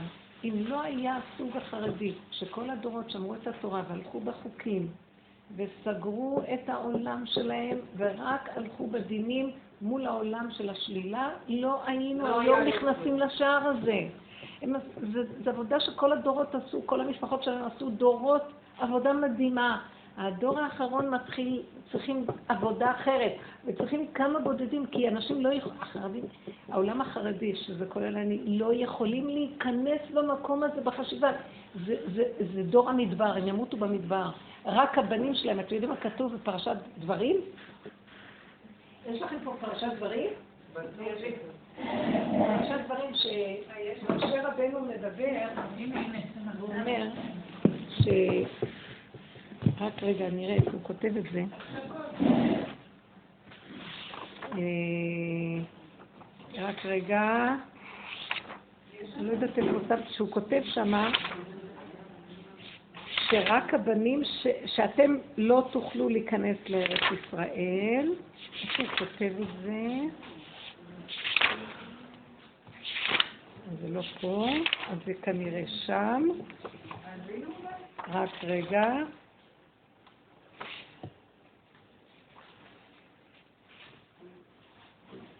כן, הנה. אה,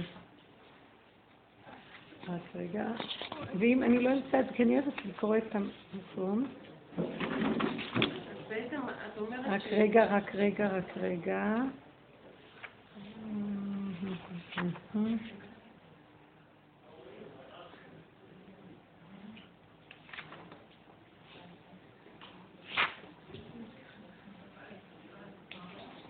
טוב, כאן נדבר על זה. אז איפה זה? טוב.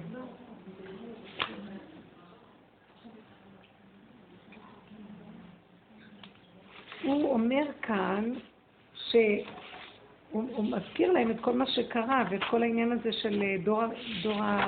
אלה המרגלים במדבר. אז הוא כותב בלשון הזה, שרק אתם לא תוכלו להיכנס לארץ ישראל, אלה שהיו, הדור הזה שהם קטרגו, רק בניכם שהם אה, לא ידעו בין טוב ורע. אני רוצה למצוא את הלשון איפה שזה כתוב. יא, אני חייבת למצוא את זה. אז זה לא פה. אז מה זה? היי, הנה כן. הנה, הנה, הנה. בדיוק מצאתי. אז הוא אומר ככה, גם בי יתענף השם בגללכם לאמור, גם אתה לא תבוא שם, לארץ ישראל. ויהושע בן נון העומד, אה, כן, הוא אומר ככה, וישמע השם את כל דבריך ויקצוף וישאול, אם יראה איש באנשים האלה, הדור הרע הזה, את הארץ הטובה אשר נשבעתי לתת לאבותם, זולתי כלב ונפונה, וכן, ו, וגם בי יתענף השם בגללכם, לאמור, גם אתה לא תבוא שמה. והוא אומר, יהושע בן נון העומד לפניך, הוא יבוא שמה, אותו חזק וינחילנה את ישראל. ואת אפכם אשר, אמרתם לבזיהם, הלא בכו, מה יהיה עם הילדים שלנו, וזה, המרגלים. ואת אפכם אשר אמרתם לבזיה, ובניכם אשר לא ידעו היום טוב ורע, המה יבואו שמה. ולהם אתננה ואין ירשוע. אלה שלא יודעים טוב ורע. אנחנו צריכים לצאת מהטוב ורע הזה, אתם לא מבינים? אלה ייכנסו לארץ ישראל, וכל מה שאנחנו רואים כאן הרבנים והכל, זה דור המדבר. יותר מדי הדת, יותר מדי טוב ורע, אי אפשר להיכנס ככה לארץ ישראל. ארץ ישראל זה גילוי שכינה. ארץ ישראל זה לחיות עם הדבקות הנצחית כאן ועכשיו כמו גן עדן. שהם יתהלכו וראו את השכינה בגן ולא, ולא יזדעזעו מפניה. בית המקדש זה גילוי שכינה בפועל ממש. אנחנו לא יכולים להגיע למצב הזה בגלל הדבר, הזה, עץ הדעת טוב ורע. ועכשיו זה מה שקורה לך. זה לא טוב, מה הוא עושה? זה לא טוב. מי אמר לך זה טוב או לא טוב? נכון, היא צודקת, בסך אנחנו לא רוצים לעבור. אני לא רוצה שהיא תגנוב את השוקולדים ותאכל אותם. אבל אני מסתכלת עליה ואומרת לה, וואי, את גנבת את זה עם השם, זה של השם, את עם השם כל כך... באמת, אני רואה את הבנות עובדות, אני רואה אותן כמו ילדה קטנה כזאת מתלקקת על מה היא לקחה שמונה שוקולדים כאלה קטנים, וכולה בשמיים. והיא בכלל לא רואה שזה גניבה. אהבתי את זה. והיא טיפול, אישה דתית חרדית, נו. פתאום נעלם לה הטוב והרע, נשאר לה הסיבה שהשם כאילו נתן לה את היצר הזה, והיא רצה עם היצר כמו ילדה קטנה, והיא פגשה אותי להגיד לה דבר מותק, רק את זה תחזירי. יופי. אז היא לא כאילו נעלבה ממני ונפגעה ושלא נעים לה ממני, כלום, זה ילדה קטנה, לא אכפת לה כלום להגיד לי הכל. כל כך נהניתי מזה, זה כמו שבניכם ובנותיכם, תפכם אשר לא ידע טוב ורע, כאלה אנשים ייכנסו לארץ ישראל. את מדי יודעת, גם אני, אנחנו מדי יודעות. אני עובדת שנים עם כל האנשים להוריד להם את הדעת. אנחנו מדי יודעים, זה כל הסבל שלנו. יותר מדי יודעים, יותר מדי מצטערים, יותר מדי כאובים, יותר מדי מפרשים, יותר מדי אה, משמעות יש לדברים. אין משמעות, אין כלום, אין כלום, איך שזה ככה, זה מושלם, הכל טוב, ילדים קטנים. את בוכה וכולך צער, זה גורם לו לעשות את משהו. כי השם אומר, בוא נראה, הבאתי לך ניסיון, אם את תיקחי את זה על עצמך ותקחי, אבל אבא, הניסיון הזה ימצא הגוף לא טוב. אבל בנפש אתה רוצה לפרק אותנו, לך הכל הכל שלך. מה, ש, מה שאצלנו בעולם של הרבנים, או בעולם עץ הדת, מפחדים פחד מוות שיקרה משהו, ודווקא זה מה שגורם שיקרה. אז או שמה שקורה הוא, או שאנשים סוגרים, סוגרים את אלה שבישיבות, סוגרים עליהם, ואז הם חנוקים חנוקים, ורק לומדים, ורק זה חנוקים. אין השם באמת, יש דעת של תורה. אבל אין השם, אין גילוי השם. כי החושים סגורים, סגורים, סגורים, סגורים. אז השם אומר, אבל אני רוצה להתגלות, משיח זה חושים, תפתחו את החושים. אבל אם נפתח את החושים, נתלכלך. אני אשמור עליכם, אבל תפתחו אליי מבפנים. זאת עבודה שאנחנו... עשינו עבודה מאוד גדולה איך לעשות את הניתוח הדק הזה, איך ליישב את שתי הסתירות. תדעו לכם, זו סתירה נורא גדולה, היא צודקת, אבל רק השם יכול ליישב בתוכה, הוא מתגלה והוא מיישב אותה. יש סיפור של בן מלך לרבי נתן, שהוא אומר שני סוגי בני מלכים. יש בן מלך שרוצה לשבת רק בארמון, עם בגדים נקיים, וללמוד, ולאכול, ולחיות עם המלך, כל הזמן לראות אותו וזה. יש את הבן מלך שכל כך אוהב את אבא שלו, שהוא מוכן ללכת לעבודות בשבילו. ללכת לפרוע בחצר, ללכת לזרוק לו את הפח, הוא מוכן להיפרד ממנו בשביל לעשות לו עבודות, והוא נחשב הבן החביב יותר למלך. כי הוא ממש מוכן להתגלגל איתו בעולם, כי הוא בתוך החבל כדי לגלות מלכותו גם שם. אני אגיד לכם, באמת זה מאוד כואב. מי שגדל בתפיסה החרדית מאוד מאוד קשה, אתם לא מבינים. כשאדם מתלכלך זה מאוד קשה אחר כך הניקיון של הדבר. אבל היום השם מלכלך כדי להתגלות. אז חוזר בתשובה בא ואומר לך מול הפנים, היינו כל כך מלוכלכים ואין סיכוי, לו רק בורא עולם, כאילו עד כמה הוא גדול ועד כמה הוא יכול ועד כמה, זה ביסודות שהוא יכול להרגיש את זה בבשר שלו, שהוא עושה דברים שהם הפך, הפך, הפך בכלל. עכשיו, יש רק סיכוי אחד, הילד הזה. איך?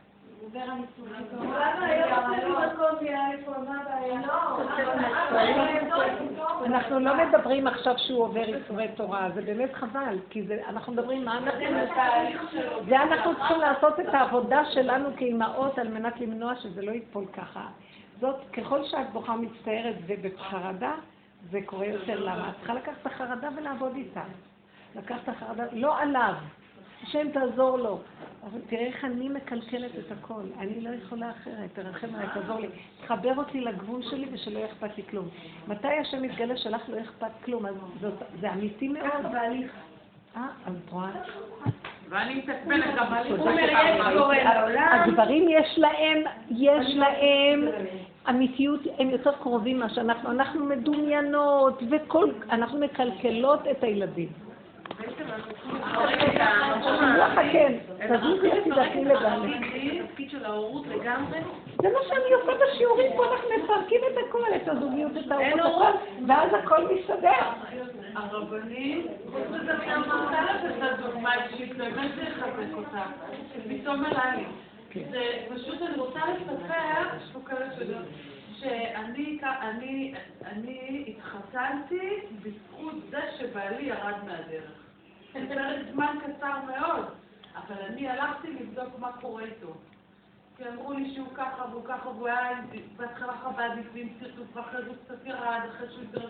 ואחר כך החיבור האמיתי היה שהלכתי לראות מה קרה לו. כי אני מהאגו שלי לא הייתי הולכת להתחבר אליו, כי אני מהאגו לא רציתי לרדוף אחריו. וגם הוא לא רצה לרדוף אחריו, הוא גם לא היה במקום הזה שהוא מספיק רע. אבל את לא מבינה אותה מספיק, אישה חרדית זה משהו אחר. לא, בסדר, אז אני רק מחזקת אותה ואומרת שהתחתנו. שבסוף תסתכלי, יהיו תוצאות טובות. מהעניין הזה שהוא ירד מהדרך, והוא, איך אומרים, אה, עבר על איסורי תורה. הנה. אנחנו לא רוצים את זה, האמת, תדעו לכם. ברור, אני אומרת שהשם... מלכתחילה אנחנו לא רוצים את זה. שילד אה, מסתכל באייפון או שהוא בדיכאון בישיבה. אני חיה עם החרדה שלה. לא בדיכאון. אני חיה כזאת יום יום. הוא לא היה בדיכאון, אני הוא למד חיה מצוין. ברגע שהתגלה הדבר הזה, ברגע שהוא נכנס, ברור שזה יצר. אני לא מסבירה. זה קשר מחובר לעולם. פייסבוק, עניינים, יאללה. לזה, לזה, נשלח לזה. זה קשר, מה בדיכאון? כאילו מרגיש סוג של חלילה. אתה מפחד שהילדים שלך, אתה יודע כמה כאב עברת מהטעויות שעשית, אנחנו הבעלי תשובה, אבל זה לא משנה, גם התורה בשבילי, זה תורת חיים בשביל לשמור עליהם שהם לא יפלו, שלא יכאב להם. כולם מפחדים מהמדיה, כאילו, גם אני חיה אני זה. מפחדת על הילדים שלי, שאני היום בנוער יש קסמים, יש בנים ובנות, אני מפחדת שהם יעשו טעויות שבבשר יכאב להם שנים. זה מה שאתה מפחד. כאילו לא מה- מהרעיון. מזה שאתה לא רוצה שהם יעברו את מה שאתה עברת. טעויות זה- טעויות שהם יכולים לשלם עליהם מאוד מאוד רגע, אבל אני רוצה להוסיף על זה עוד דבר. ואיך אפשר עם- כזאת חרדה לכבד? ואיך אפשר לאהוב את עצמי, אני בחרדה, גם לכבד, זאת השאלה. אז בדיוק זאת העבודה שלנו. תעזבו את הילד, אתם רוצים לטובת הילד? מה שאנחנו עושים באופן טבעי, כי אתה חרד לו, זה בדיוק לרעתו בנקודה הזאת, וזה הקטרוג. העץ הדת אומר, תפחדי, תעשי זה, וזה בדיוק הקטרוג קם ונהיה עוד יותר גרוע.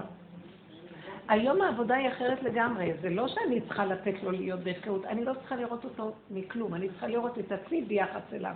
אני צריכה לראות את החרדה שיש לי, שהיא מכלה אותי. אז זה האימהות שלי, התפקיד של האימא מוכן למות ולא לתת לשכינה שבתוכו לחיות. זאת אומרת, יש שכינה שנקראת אימא ויש שכינה שנקראת בת. הגאולה צריכה את השכינה שנקראת בת, מלכות. ואני לא מוכנה לתת למלכות לעלות ולהתגלות שממנה תוצאות חיים והיא תעשה ישועה והיא טיפה של אור כזה, זה גילוי משיח, יפר, יפרק את כל, כל הרשעות של השטן הזה, של כל המכשירים האלה וכל הדברים האלה. ואני לא מוכנה לתת שייכנס האור הזה, כי אני לא יכולה לוותר על האימהות הדאגנית, כי זה מין, יש סיפוק מזה גם. זה, אל תחשבו, והיום זה השטן הכי גדול בעולם. דעו לכם, כתוב, אם הייתי יודעת שמהנקודה הזאת באמת יבוא כל האור, אז מה אכפת לי? אז אני אומרת לך, זה יבוא האור מזה. יבוא משם. ועל זה אנחנו מדברים כל הזמן. אבל לא... צריך להאמין לזה במקום הנמוך, עמוק עמוק. שבאים את לא לחקור מצליחה. לשחרר, אמרת לך, את לא מצליחה לשחוט את החרדיות שלך, את הנקודה של עץ הדת, של האימהות, של הגלות, שבגלות זה האימא, האימא היהודייה, ואילו בגאולה זה לוותר על האימא הזאת ולעשות בת. זה, לוותר על האימא. אז באמונה, מה היא הולכת להיות אימא. את צריכה לדעת להיות חכמה. איך לשחק אותה ואיך מבפנים לפרק אותה. זה החוכמה של הדרך, שאנחנו עובדים עליה הרבה. אתם מבינים שבסוף אנחנו נהיה, כמו שהרב אושר אמר, חילוני שומר תורה ומצוות, הוא היה עם הקפוטה ועם השטריימלך, עם בקל, ועם הכל, ובפנים הוא היה פושט. מה זה פושט? אבל הוא היה קשור עם השם. קרימינל של השם, ילד שובב של השם. אתם לא יכולים להבין את זה? והוא הציל את כל עם ישראל בזכות זה. כי אחד לוקח את המקום הזה, והוא רואה, רואה מה שקורה עם ילדים בחוץ וזה, אז הוא אומר, אבל אבל זה אני, אבל אני רואה אותו, זה אני, זה אני איתך. אז עכשיו השם אומר, אה, קישרת גם אותו אליי דרכך. קישרת אותו אליי דרכך. אתה רואה את המסכן ההוא, קישרת אותו אליי. אתה רואה את זה, אתה הכי גרוע מכולם, אתה, ואתה לא גרוע, כי גם אתה צוחק ואתה ילד קטן איתי. אתה מביא אותי לאהוב את עולמי ולקשר את הכל אליי. אז אני אציל, הוא הציל את העולם, את לא מבינה, הוא היה... זה דוד המלך. דוד המלך, את כל הפושטים הוא העלה איתו. את כל האנשים הכי מראי נפש, הכי נתקעים, הוא העלה איתו. משיח זה המקום שלו. לכן הוא צריך אותם. עכשיו, אני לא הייתי רוצה שזה יהיה בפועל, אז בואו נעבוד בנפש של הדבר. אתם מבינות מה אני אומרת? שזה בעודו ביבו אני אצעק ואני אגיד, אבא, אתה רק תשמור על הבת שלי, אתה תשמור על הילד שלי, אתה תשמור, אני לא יכולה, אין לי כוחות לכלום. אני לא יכולה לעמוד בכלום, אני אתמסר אליך. תפתחו את הפגמים הכי גדולים שלכם ותעמדו מול בורא עולם, הגנבה הזאת, כמו תרנגולת שחוטה, ברית בין הבתרים תעשו. מה הוא עשה? הוא ביטר את הכל באמצע והוא עבר ביניהם. לא, את לא מבינה שזה סוד מאוד גדול, הוא בא להגיד, אני שוכב באדמה, אין לי כלום משלי, אתה יכול לעשות איתי מה שאתה רוצה. אני המופקד הכי גדול שלך. עכשיו הילד שמור. אבל אנחנו, אז הילד נהיה מופקר. זה הקורבן שאנחנו צריכים לתת להשם, להתקרב אליו דרך הנקודות הפנימיות. ואין איסור תורה על זה, כי אנחנו לא באמת עושים את זה בחוץ. אז יוצא שבחוץ אנחנו לא עושים, בפנים אנחנו לגמרי, אין חוכמה יותר גדולה להביא משיח מזה. כי את גם לא פוגעת בתורה ממש, את על יד הפגיעה. פעם אני ראיתי את אליעזר בחלום, כאילו הוא נמצא על יד העבירה. לא, ראיתי אותו נשען ביום כיפור על אוטו. מישהו שככה, צדיק נסתר כזה. ואני רואה אותו נשען על ה... כאילו, אני אומר, יום כיפור היום. הוא אומר לי, אני לא בעבירה, אני על יד העבירה. כל הזמן חי על הגדר. שם נמצא השם. לא ברעש השם, לא בסערה, כל זמן הדקה. זה דיוק. אנחנו מה עושים בעולם החרדי? סגורים, אין חיות, אין כלום. אבל עיקר הדמיון של צדיקים. אלה פושטים, שפכו את הכל החוצה. מי הוא זה שייכנס למקום הזה? מה, מה, מה? אמרתי, למה חרדים יש להם את זה? גם בסמינר אני אומרת שאני למדתי, וגם השדירו לנו תמיד שהבעל לא ייגע בזה באינטרנט, וזה כל הזמן התחילו... כי הם מפחדים, אני מבינה, אנחנו מפחדים. אבל למה אישה צריכה לחיות במצב כזה, לפחד שהבעל שלה ייגע בזה וזה? כי כל מיני דברים התחילו אותה בסמינר, שיכול להיות שיפול... ותדעו לכם, ככל שמפחידים נהיה יותר גרוע. אני אומרת כל דבר, אני עושה, אני כאילו צריכה לחשוב ממה לפחד ממנו, למה הוא איתכם, למה הוא זה, למה כל הזמן... נכון. ואז עושים במחשבה, ואז מפילים אותם בדבר. אתם לא מבינים, אנחנו דוחקים אותם למקום הזה. אני אומרת עכשיו אני שאני הובלתי אותו לזה, כי בחיים כל הזמן. שבי עם עצמך ותגידי לבורא עולם. תשחרר אותי, תן לי להיות כמו בעלי. תזרקי על בעלך את העסק, למה את? הרבנית, נכון, גם בשידוכים, אז יותר ויותר את מבררת, ואת חוקרת, ואת רוצה לדעת, וכל דבר זה מפחיד. עצם זה שמדברים על זה נותנים כוח לסטרה אחת. נכון. עצם זה שמגשימים את זה בחרדה, גם הולך. כל החרדה שאת משקיעה לדברים, לא, לא, לא, דווקא נהיה. לא מבינים את העומק הזה. אני זוכרת עם מצעד הגאווה שבא לירושלים בהתחלה, המצעד הראשון, כל הבד"ץ קצף יצאו החוצה, אצלהם זה הוכיח תוכיח, זה מאוד מצווה חשובה. לא, ויצאו וזה, ואחר כך כמה מהבחורים התקלקלו מזה של הבד"ץ, מהחבר'ה של ה... כן? ואז הם שתקו. הפעמים האחרות הם לא יצאו, לא התריעו, לא אמרו כמו שקט, נותנים להם כוח. לפני שהיה דאעש בעולם, רגע, אבל לפני שהיה דאעש בעולם, את אמרת לעוף, את אמרת אה, שהקדוש ברוך הוא, שיש בפנים, בזה, ברוב שיש לנו, זה זוכרת בהתחלה, בהתחלה עוד דיברתי כן, כן. וזה עכשיו, אני בקטע הזה שגם אני בבית מאוד מאוד מאוד בעבודה מנסה ומתפללת על איזשהו מקום עבודה בנושא הזה של המדיה, של הפחד הילדים שלי, שלי לא להתרגש מהם וזה ואני יודעת יותר ויותר שהמחשבה שלי והשיפוט שלי עליהם היא יוצרת מציאות גדולה יותר. בימים שאני לא שם, זה לא עסק שלי. אני יכולה לשבת בדיוק, את ולבקש צריכה לסגור את המוח של עץ הדת, כי ממנו מקבל חיות כדבר. לא מהמוח שלך, תביני. איזה... כי מהדעתנות, הדעתנות אני הזאת. מאוד- הדעתנות יש הטיפשייתית הזאת היא באוכלת. שימי זה לגמרי. אל תראי אותו כבן אדם כרגע, אבל צריך להתאמן מתי שצריך להתחיל. שעושה כך וכך עם פרשנות. תראי אותו סתם. מבינה מה אני מתכוונת? אל תראי. כן, נכנס לבית. מה זה זה עבודה? הילדים רואים. אל תתני לזה ממשות, את יכולה, זה נורא קשה, אני יודעת. רק הוא מולך. בא בן אדם הולך להטמיע לו דבר. אני לא עומדת בישיבה בניסיון. את יכולה אולי לא לתת לו. את צודקת, אני לא עומדת בניסיון. אני אגיד לך את האמת, מרוב פחד שאני מפחדת שכל הדורות שיקרה לי או משהו, את לא יכולה לפחד, את צריכה לשכוח, סליחה? מה נכנסת אליי? היא סחפה אותך לגן כזאת עם הדמעות שלך. די, אבל כל הילדים שלו גדלו, אין לה מה. לא, בשום פנים ואופן. לא נכון, משנה, כל הזמן מחדש. כל פעם מחדש. בא לי פחד, מה את חושבת? אז הנה, אני אומרת, אברכים. מה זה חשוב אם זה קטנים או גדולים? כל פעם שבא לי פחד, אני צועקת, אבא, שהשד הזה לא ייכנס אליי. אני ילדה קטנה, רוצה להתפנק, להתענג, שיהיה לי מתיקות. למצוץ וכאילו יונקת ממך. זהו, לא מעניין אותי כלום. אני מתאבדת על זה, את לא מבינה? זה עבודת, את יודעת איזה עבודת מחט זה למחוק, למחוק את המוח הזה? כי הוא בא, לא רוצה להיות אחראית, ואני, אם יש איזה אחראי בעולם, אין אחראי כמוהו. אני אחראית על הילדים, על העולם, על כל העולמות, על כל הזה, גם על השם אני אחראית.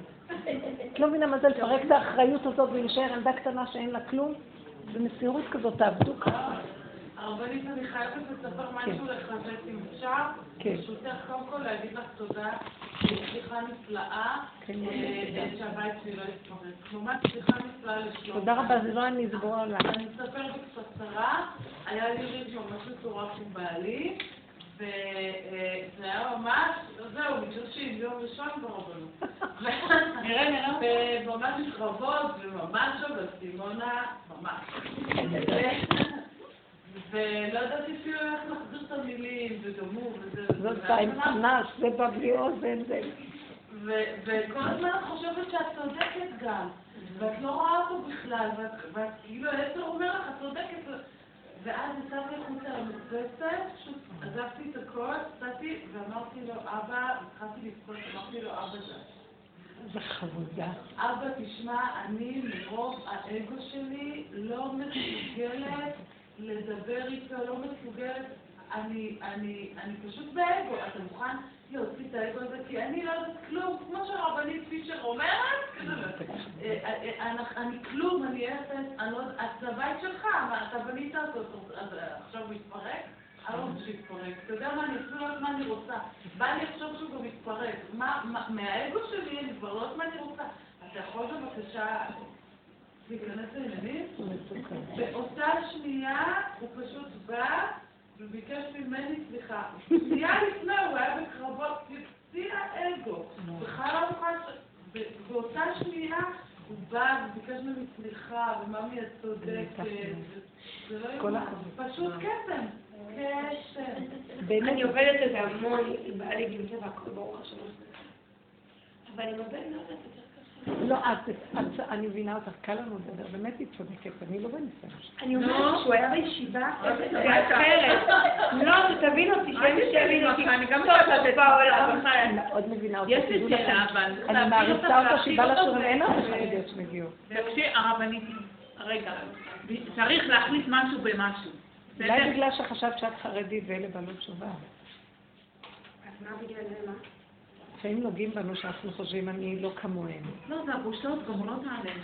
אז אני מאוד מעריכה אותך. תיזהרו מהדבר הזה, כי אין אחד יותר טוב מהשני והפוך. אלה שעוד מודים באמת, הם חשובים אצל השם להודות באמת. אפילו שלא עשינו דברים כאלה וכאלה, בכל אופן, אני בפוטנציאל לעשות כל רגע. אני בכוח עושה כך, כל רגע. מה, לדעתם לא רוצים לחסן אותם עם בעלי תשובה. לא הבנתי, זה רק אומר, יאללה, יש עוד זה לעשות ככה כל רגע, כמו כל אחד שעשה. במאה אחוז ראיתי את זה, במאה אחוז. רבצן, רגע. גם לכתוב איך קוראים לקרימינלית כמוני עוד רבצן? את מבינה שזה בורא עולם? מה, גם רב אושר היה אדמו"ר, אז מה? גם את יכולה להיות רב. בעצם מה את אומרת? שיש לך. כוחות של ארץ. זה את מתכוונת? עכשיו תבינו, אנחנו מדברים תורת הגאולה. אנחנו לא מדברים על הגאולה, אנחנו מדברים איך להגיע לגאולה. ורב אושר היה אומר, עד שהאדם לא יראה שהוא הזבל שבזבל, שגם אם יש עוד זבל יותר טוב ממנו, אז תבוא הגאולה. אתם לא מבינים את זה? קחו את המוח, זה בדיוק היפוך המוח של עץ הדת. עץ הדת מאוים מוות מהשלילה. כל הזמן הוא רק אומר, וואי, מה פתאום אתה, זה אתה שלילי, זה אתה כזה, זה אתה. ואת עצמו הוא מלקק וחושב שיפה. וזה בדיוק להפוך את הצורה, אתם לא מבינים? זה לראות את העיניים מאחורה. זה שבירת האגו, זה ריסוק. אני שלילה, ולא רק שלילה, שלילת השלילות, זה לשלול כל נקודה חיובית שיש בתוכי. אז הרב אשלג אומר את זה, הכרת הרע שבך, להכיר את הרע שבך. אנשים נהדרים, הם מבינים הכל, באמת הוא חיפש האמת, הכל נכון. רב אושר התלכלך! הוא נהיה, אפילו שבחוץ הוא לא היה, הוא צדיק יסוד עולם, אבל מאחר והוא התהלך עם כל האנשים האלה וכל הזמן חשדו בו, מה לא אמרו עליו? קראו לו רועה זונות, היה יוצא עם הבנות לצעוק ביערות. אז הבד"ץ רצו להטיל עליו חרם, ושלחו, אה, ממש, אז מה? היה סיפור ככה, רב גדליה קניג, אבא של אה, הרב קניג פה, הוא היה חבר שלו, הוא בעצם לימד אותו על ברסלב, כי הוא לא ברסלב מהבית, רב אושר. אז הוא, כשהיה כל הצעקות, כי אני אגיד לכם למה התחילו הצעקות, באה אישה, לב- אה, אה, היו באות אליו נשים, והוא היה, היה הרבץ של השכינות, מה שנקרא, להקים שכינתה. אז באות עם הכאבים שלהם ועם זה וזה. אז מישהי באה ממאה שערים, היו באות אליו המון, אנשים חרדים, ואמרה לו שיש לה כאבי בטן ולא יודעת מאיפה הכאבים האלה. הוא שלח אותה, חזרה עוד יום, עוד יום. ביום השלישי שהיא באה, אז הוא נגע לה בבטן, ככה, על יד הבטן. וואי, היא נבהלה, הלכה וסיפרה שהוא נגע לה בבטן. אז עכשיו בעלה קצף, שייכים לעדה החרדית, קצף, וזה, התחילו לעשות עליו, כן, הוא יוצא עם נשים, לצעוק ביערות, וזה, זה, לך תדע מה. ואז רצו להטיל עליו חרם. אז הסיפור הוא כזה, שרב גדליה קניג בא לחצר, שהוא שמע שרוצים להטיל, להפיל עליו חרם, חרם של הבד"ץ הוא לא פשוט, אז אה, הוא היה מאוד מזועזע, הוא בא לחצר ואומר לרב אושר, רב אושר, הם מוציאים עליך דיבה, אני אתבע אותם אה, לדין תורה על הוצאת דיבה. אז רב אושר אומר לו, לא כל כך מהר תובעים אותם על הוצאת דיבה. אז הוא אומר לו, זוגסטה, מה אתה רוצה להגיד? אז זוהי מאכט? אתה רוצה להגיד שמה שהם אמרו זה נכון? עשית ככה? אז הוא אמר לו, לא, אני לא עשיתי ככה, אבל אם השם לא היה שומר עליי, אז אני כן הייתי עושה ככה. שמעתם מה? הוא סיפר את זה בעצמו. רב גדליה פרסם את זה אחר כך, מה התשובה של רב אושר? שמעת? במקום להגיד, אני עשיתי ככה, אתה מכיר אותי, אנחנו ידידים, אני, איזה חרם מטילים עליי סתם, הוצאת דיבה. הוא רצה ללכת לדון אותם לדין תורה, אמר לו, לא בקלות, הולכים לדין מישהו לדין תורה, הוא היה נגד העניין הזה של הדין, דין תורה, ותמיד הוא ויתר. וכשהוא אמר לו, אז, אה, דובי אז לא הנחת, אתה רוצה להגיד שככה עשית? אז הוא אומר לו, לא, אני לא עשיתי ככה, אבל אם השם לא היה מחזיק אותי, אתה חושב שאני לא הייתי עושה ככה? הוא היה המום מהתשובה שלו, זו תשובה, תבין מה זה איש אמת. זה רגע שאדם רוצה רק לזכות את עצמו, ושלא יעמדו עליו כאלה דיבורים. הוא בא ואומר על עצמו, תשמע, ביצר האמיתי בטח שאני רוצה, אבל השם תמיד שומר עליי, הוא לא נותן לי לעשות את הדברים האלה. יואו, אין אמת יותר גדולה מהדבר הזה, שבן אדם בשעה הזאת של הניסיון, הוא היה איש אלוקי ממש, שהתלכלך עד הסוף, והוא לא, והוא לא עשה שום דבר. אחר כך מה? אחר כך הבעל של אותה אישה הגיע אליו, לרב אושר, כדי לצעוק עליו, לדבר איתו. אז הוא הסתכל לו בעיניים ואמר לו, אני רואה שאתה נואף גדול. הוא אמר לו, אתה נואף גדול. הוא אמר לאיש הזה, רבו שמסתכל עליו ואמר לו, אתה נואף גדול, אתה צריך לעשות תשובה. הוא בא להגיד לו, אתה לא בטוח, אשתי בבטן, אתה לא... הסתכל עליו ואמר לו, בלי כעס, אבל אתה נואף גדול, אני רואה עליך, תעשה תשובה. אז הוא נפל על הרצפה, התחיל לבכות, והוא נהיה החבר הכי גדול של רבוש. וואו. הוא נתן לו דרך לעשות תשובה והכל. אז אתם מבינים איך הוא עבד האיש הזה? אולי גם מצא את עכשיו, למה הוא שם את היד? אני לא יודעת, לפעמים עולה בדעתי ש... זה לא הוא אישי, זה דרכו השם לכלך אותו.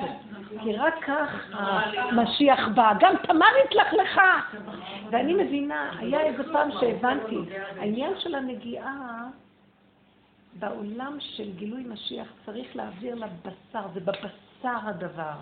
היה צריך להעביר לה בבשר ישועה, אתה מבין? זה לא הנגיעה של מיניות ודברים כאלה, זה להעביר את החיות, להעביר את החיות. אתם מבינים? לא חשוב.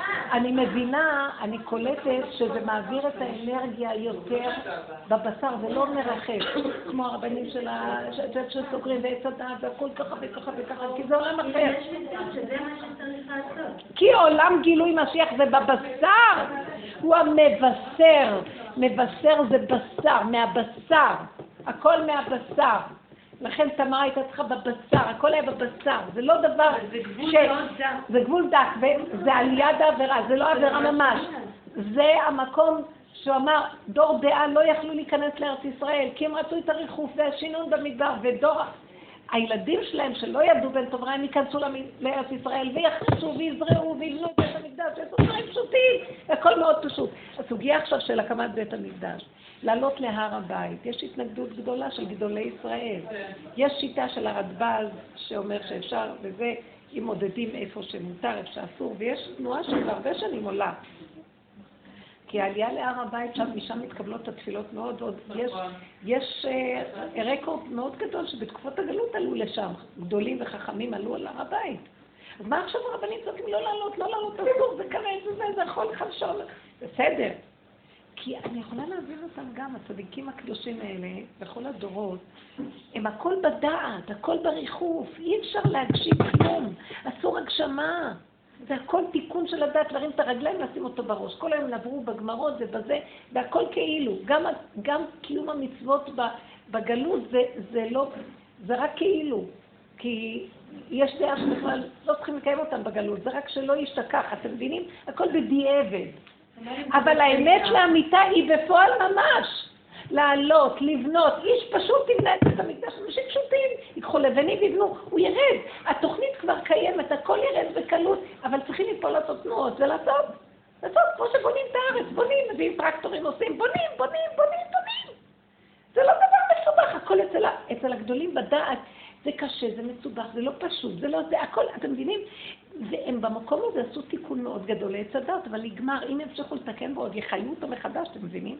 שהם עוברים בדבר יותר מדי, גם אם הוא מת, יחיו אותו עוד מעט. פחד.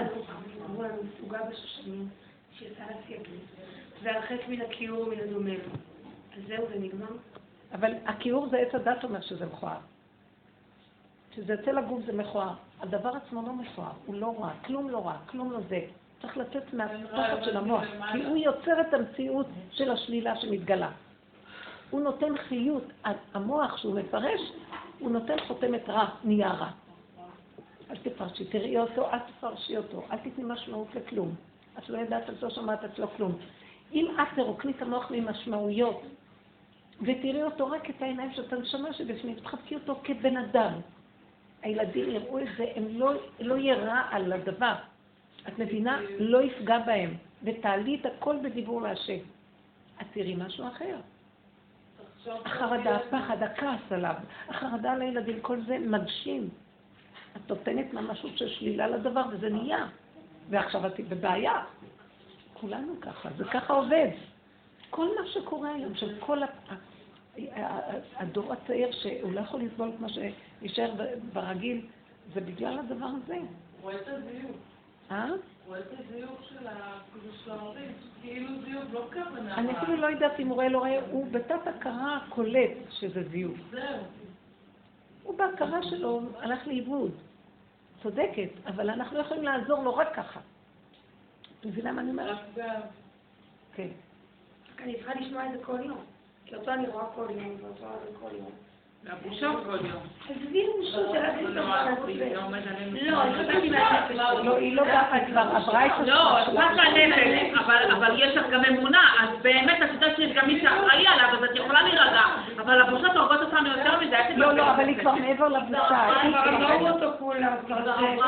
זה. לא, אבל יש לך, כל יום זה בושה חדשה. לא, היא לא, לא הבושה. יש לה באמת, היא עומדת מול השם של הגלות והיא מתביישת מהשם. והשם אומר לה, תפתחי, תפתחי את הכל. את לי שלי. החיתול המלוכלך, אני אנקה אותו, תני לי אותו. יש לך לא נעים לך. יש לי שאלה. עכשיו, החרדה הזו כזו קשה, אני רוצה לנסות להתקדם קצת מהחרדה. רגע, רגע. כולנו. כולם, גם החוץ מצווה. אני רוצה לנסות לראות איך, איך אפשר לעזור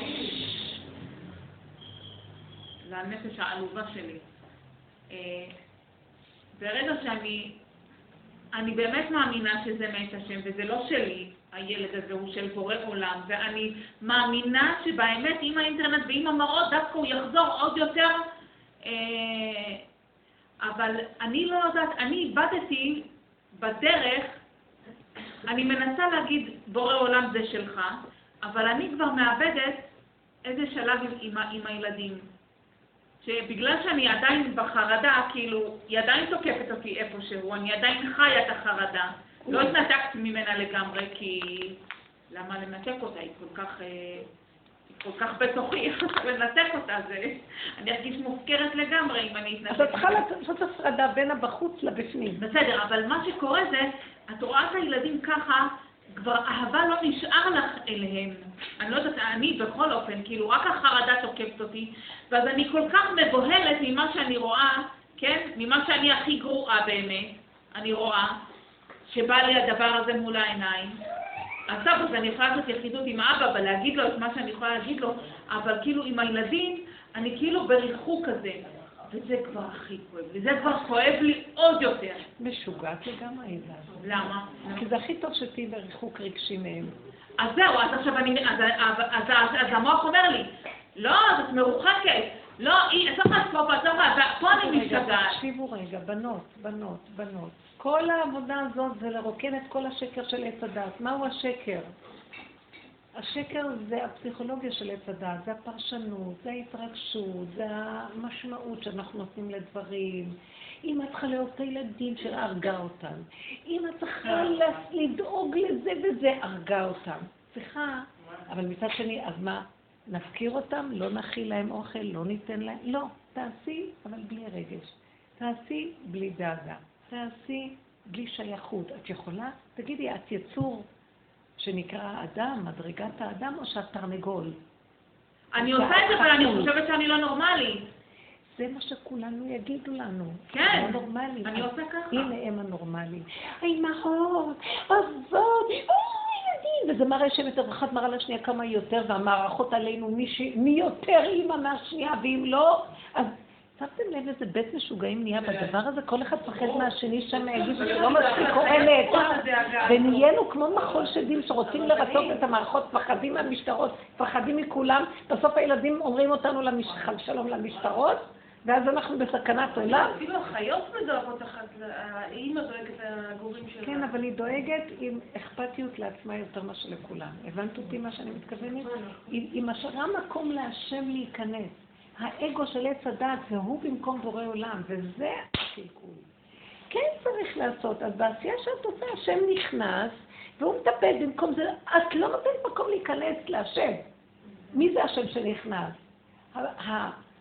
החיות האכפתית זה השם, אבל במקום זה את גונבת שהאכפתיות שלך לא שלו.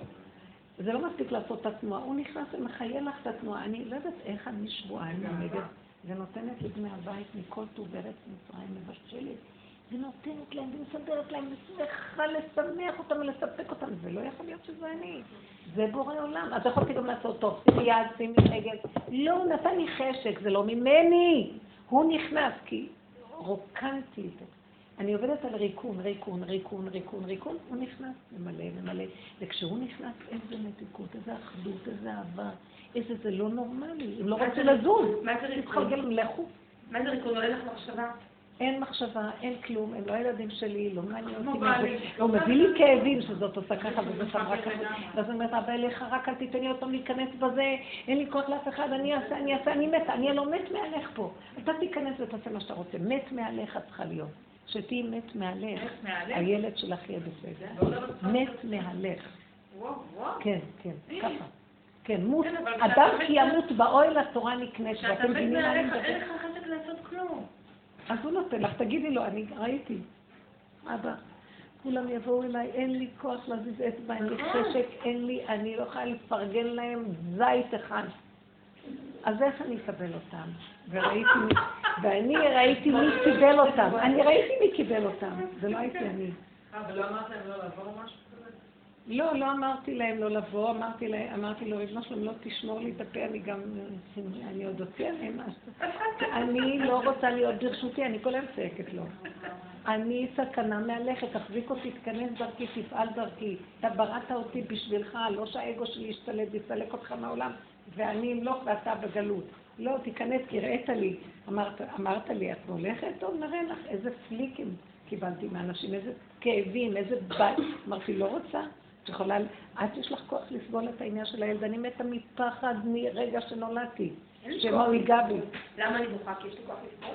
לא, את, את, את לא, את בוכה כי... אין כוח לסבל. אה, את צריכה לנ... ל... ל... צריכים לוותר על הרצון הזה להיות אימא, דואגת, אתם מבינים? וזה זה, זה, זה לחתוך את הבשר, כי אנחנו אימא דואגת, כי יש לנו שם שיושב שם. איזה חמודה הזאת, אימא אתם יודעים, אני רוצה להגיד לכם משהו. אני הייתי צריכה לשבת כאן מול אברכים ברמה. מה אני יושבת מול תפוקות? נמאס לי לדבר, אין לי כבר כוחות לדבר. כמה שנים דיברנו. עכשיו אברכים. ברמה. זה מה שרציתי שהבן שלי... אברכים אז ברמה. מפגרים לגמרי, אז לא רק בעלך, זה מפגר. כן, מבעלך. אני אגיד לכם את האמת, כי הם קולטים את הנקודה, אנחנו נשים ועוד פעם השאלות לזה. אז מה אני לא אצטער עליו? הגברים מפגרים, מסתכלים על הנשים, בורחים עליי. לא מעניין אותם בכלל הילדים, לא מעניין אותם, והילדים אבל בזכותך קשה- קיימים. אבל קשה לי אימא לראות ילד שהוא מתייסר, לדוגמה. קשה לראות. כי הוא בכי. את צריכה להגיד, לבורא עולם, זה שהוא מתייסר, תעזור לי שאני לא אקח את ההתייסרות, ואני אעשה אותה שלי. אבא, האיסורים האלה שעוברים ממנו אליי, אליך, רק אתה יכול לפתור ולעזור, תעזור לו. אני כלי שדרכי אתה נכנס אליו. האמא היא רק סיבה של גילוי שכינה לילד, אבל היא לא במקום השם. אתם לא מבינים מה קרה פה?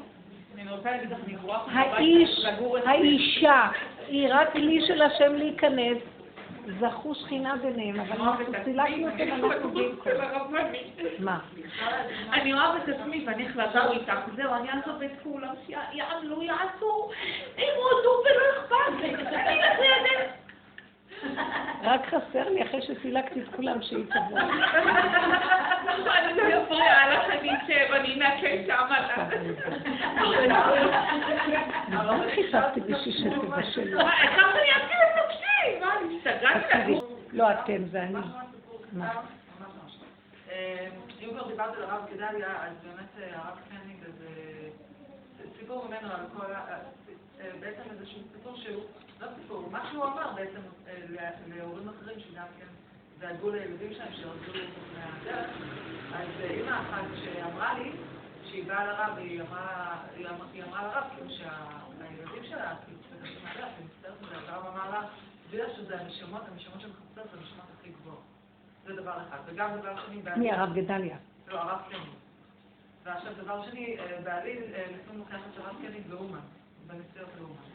אז הוא הסתובב איתו פעם אחת, כאילו באומן, מה זה הסתובב? הלך איתו מהדירה לציון, והם ראו בדרך, איזה מישהו שהם מכירים פה מצפת, שהבן שלו ירד מהדרך, והוא עם רפטות, נראה פריק חבל על הזמן. אז הרב אומר לבעלי, אה, אתה רואה? אי אפשר לדעת מי פה חסיד באמת אמיתי. כאילו, זה חסיד של רבנו, אי אפשר לדעת כאילו מי חסיד יותר של רבנו. לא בכלים האלה, אבל זה מה שהוא התכוון להגיד לבעלי, כאילו שבעלי אמר לו, תראה מה קרה לבן של הזה, תראה מה קרה לו, הוא נהיה עם זה. אז הרב אמר, כן, אה, הוא חסיד של רבנו האמיתי. אני אגיד לכם למה. אני אגיד לכם. למה אה, רבי- רבי נחמן אמר לאנשים שלו, אתם אנשים כשרים, אבל האנשים שלי נוהמים כמו חיות ביער. הוא, הוא אמר לחסידים שלו, אתם אנשים כשרים, אבל האנשים שבאמת קשורים איתי הם חיות שנוהמות ביער. זאת אומרת, הם יצאו לה, הם בזילבר חיים, מה שנקרא, יצאו ליערות, יצאו לסודות, יצאו לחיים, והם נוהמים שם. אבל שזה יהיה קשור להשם, זה נקרא. אפשר את הלב בשר. אבל הוא רוצה, כן, הוא רוצה את זה להשם. זאת אומרת, זה ש, שאדם נופל זה לא הבעיה. אם הוא נופל להשם, אתם מבינים? זה שהיא גנבה זה הבעיה, אם גונבת את זה איתו. הוא בתוכה, תמר גנבה עם השם בתוכה. אתם מבינים את הדבר הזה? גנבה את דעתו של יהודה, אבל השם היה בתוך הגנבה. זה מדרגה של השם, זה מדרגה של uh, המלכות. גילוי מלכות. גילוי מלכות זה לא המוח חושב על השם, זה הבשר ודם השם. התאווה זה השם, זה זה השם, הכל זה השם, השם, השם, הכל זה הוא. זה לא הפרדה, המוח יודע משהו וחוץ מזה יש בשר. זה הכל. היום הדור הזה שבא, זה הוא, ככה זה הדור הזה. הוא חי את הדבר, הוא לא מוכן אה, להיות במקום הזה של נפרדות. הוא לא מוכן, זה שקר, הוא רוצה לחיות את הדבר. זה בניכם ובנותיכם, טפכם אשר אמרתם יהיה לבז, שלא ידעו טוב ורע, הם ייכנסו לארץ ישראל. מאוד יפה אני, כשקראתי את זה אמרתי, הנה, אלה נכנסים לארץ ישראל, שאין להם את הטוב ואת הרע. איזה דבר גדול. עכשיו צריכים להוריד, אני מרגישה פה את הרבי מאוד מאוד, הרבי של, הרבי של אחד חב"ד, אני רואה, הרבה של חב"ד, הוא חי וקיים פה ממש, והוא מחכה לכם שתתעוררו, טיפשים שכמותכם. הוא ער ומחכה מזמן מתי תתעוררו. אני אגיד לכם את האמת, אתם מדי בדעת. בחוכמה, בינה ודעת של הדיבורים. צריכים לחיות עם הצבעים. הוא ורב אושר ככה היו.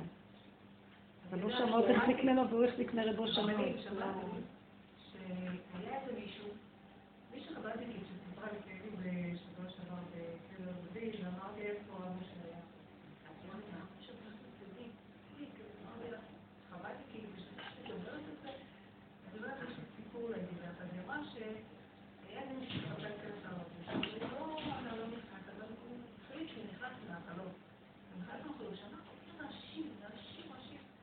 ואחר כך הוא ראה שלב אושר, כי הוא נכנס, הוא ראה את האושר כזה.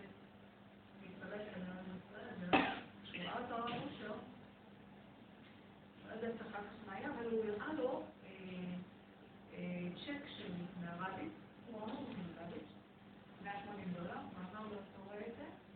הוא נותן לכל אה, הצדיקים הנסתרים. הוא אומר לו, תמיד על עצמו שהוא צדיק נסתר. כאילו, אה, 36 הצדיקים ה... זאת אומרת, רב אושר הראה לו צ'ק שהרבי נתן לו.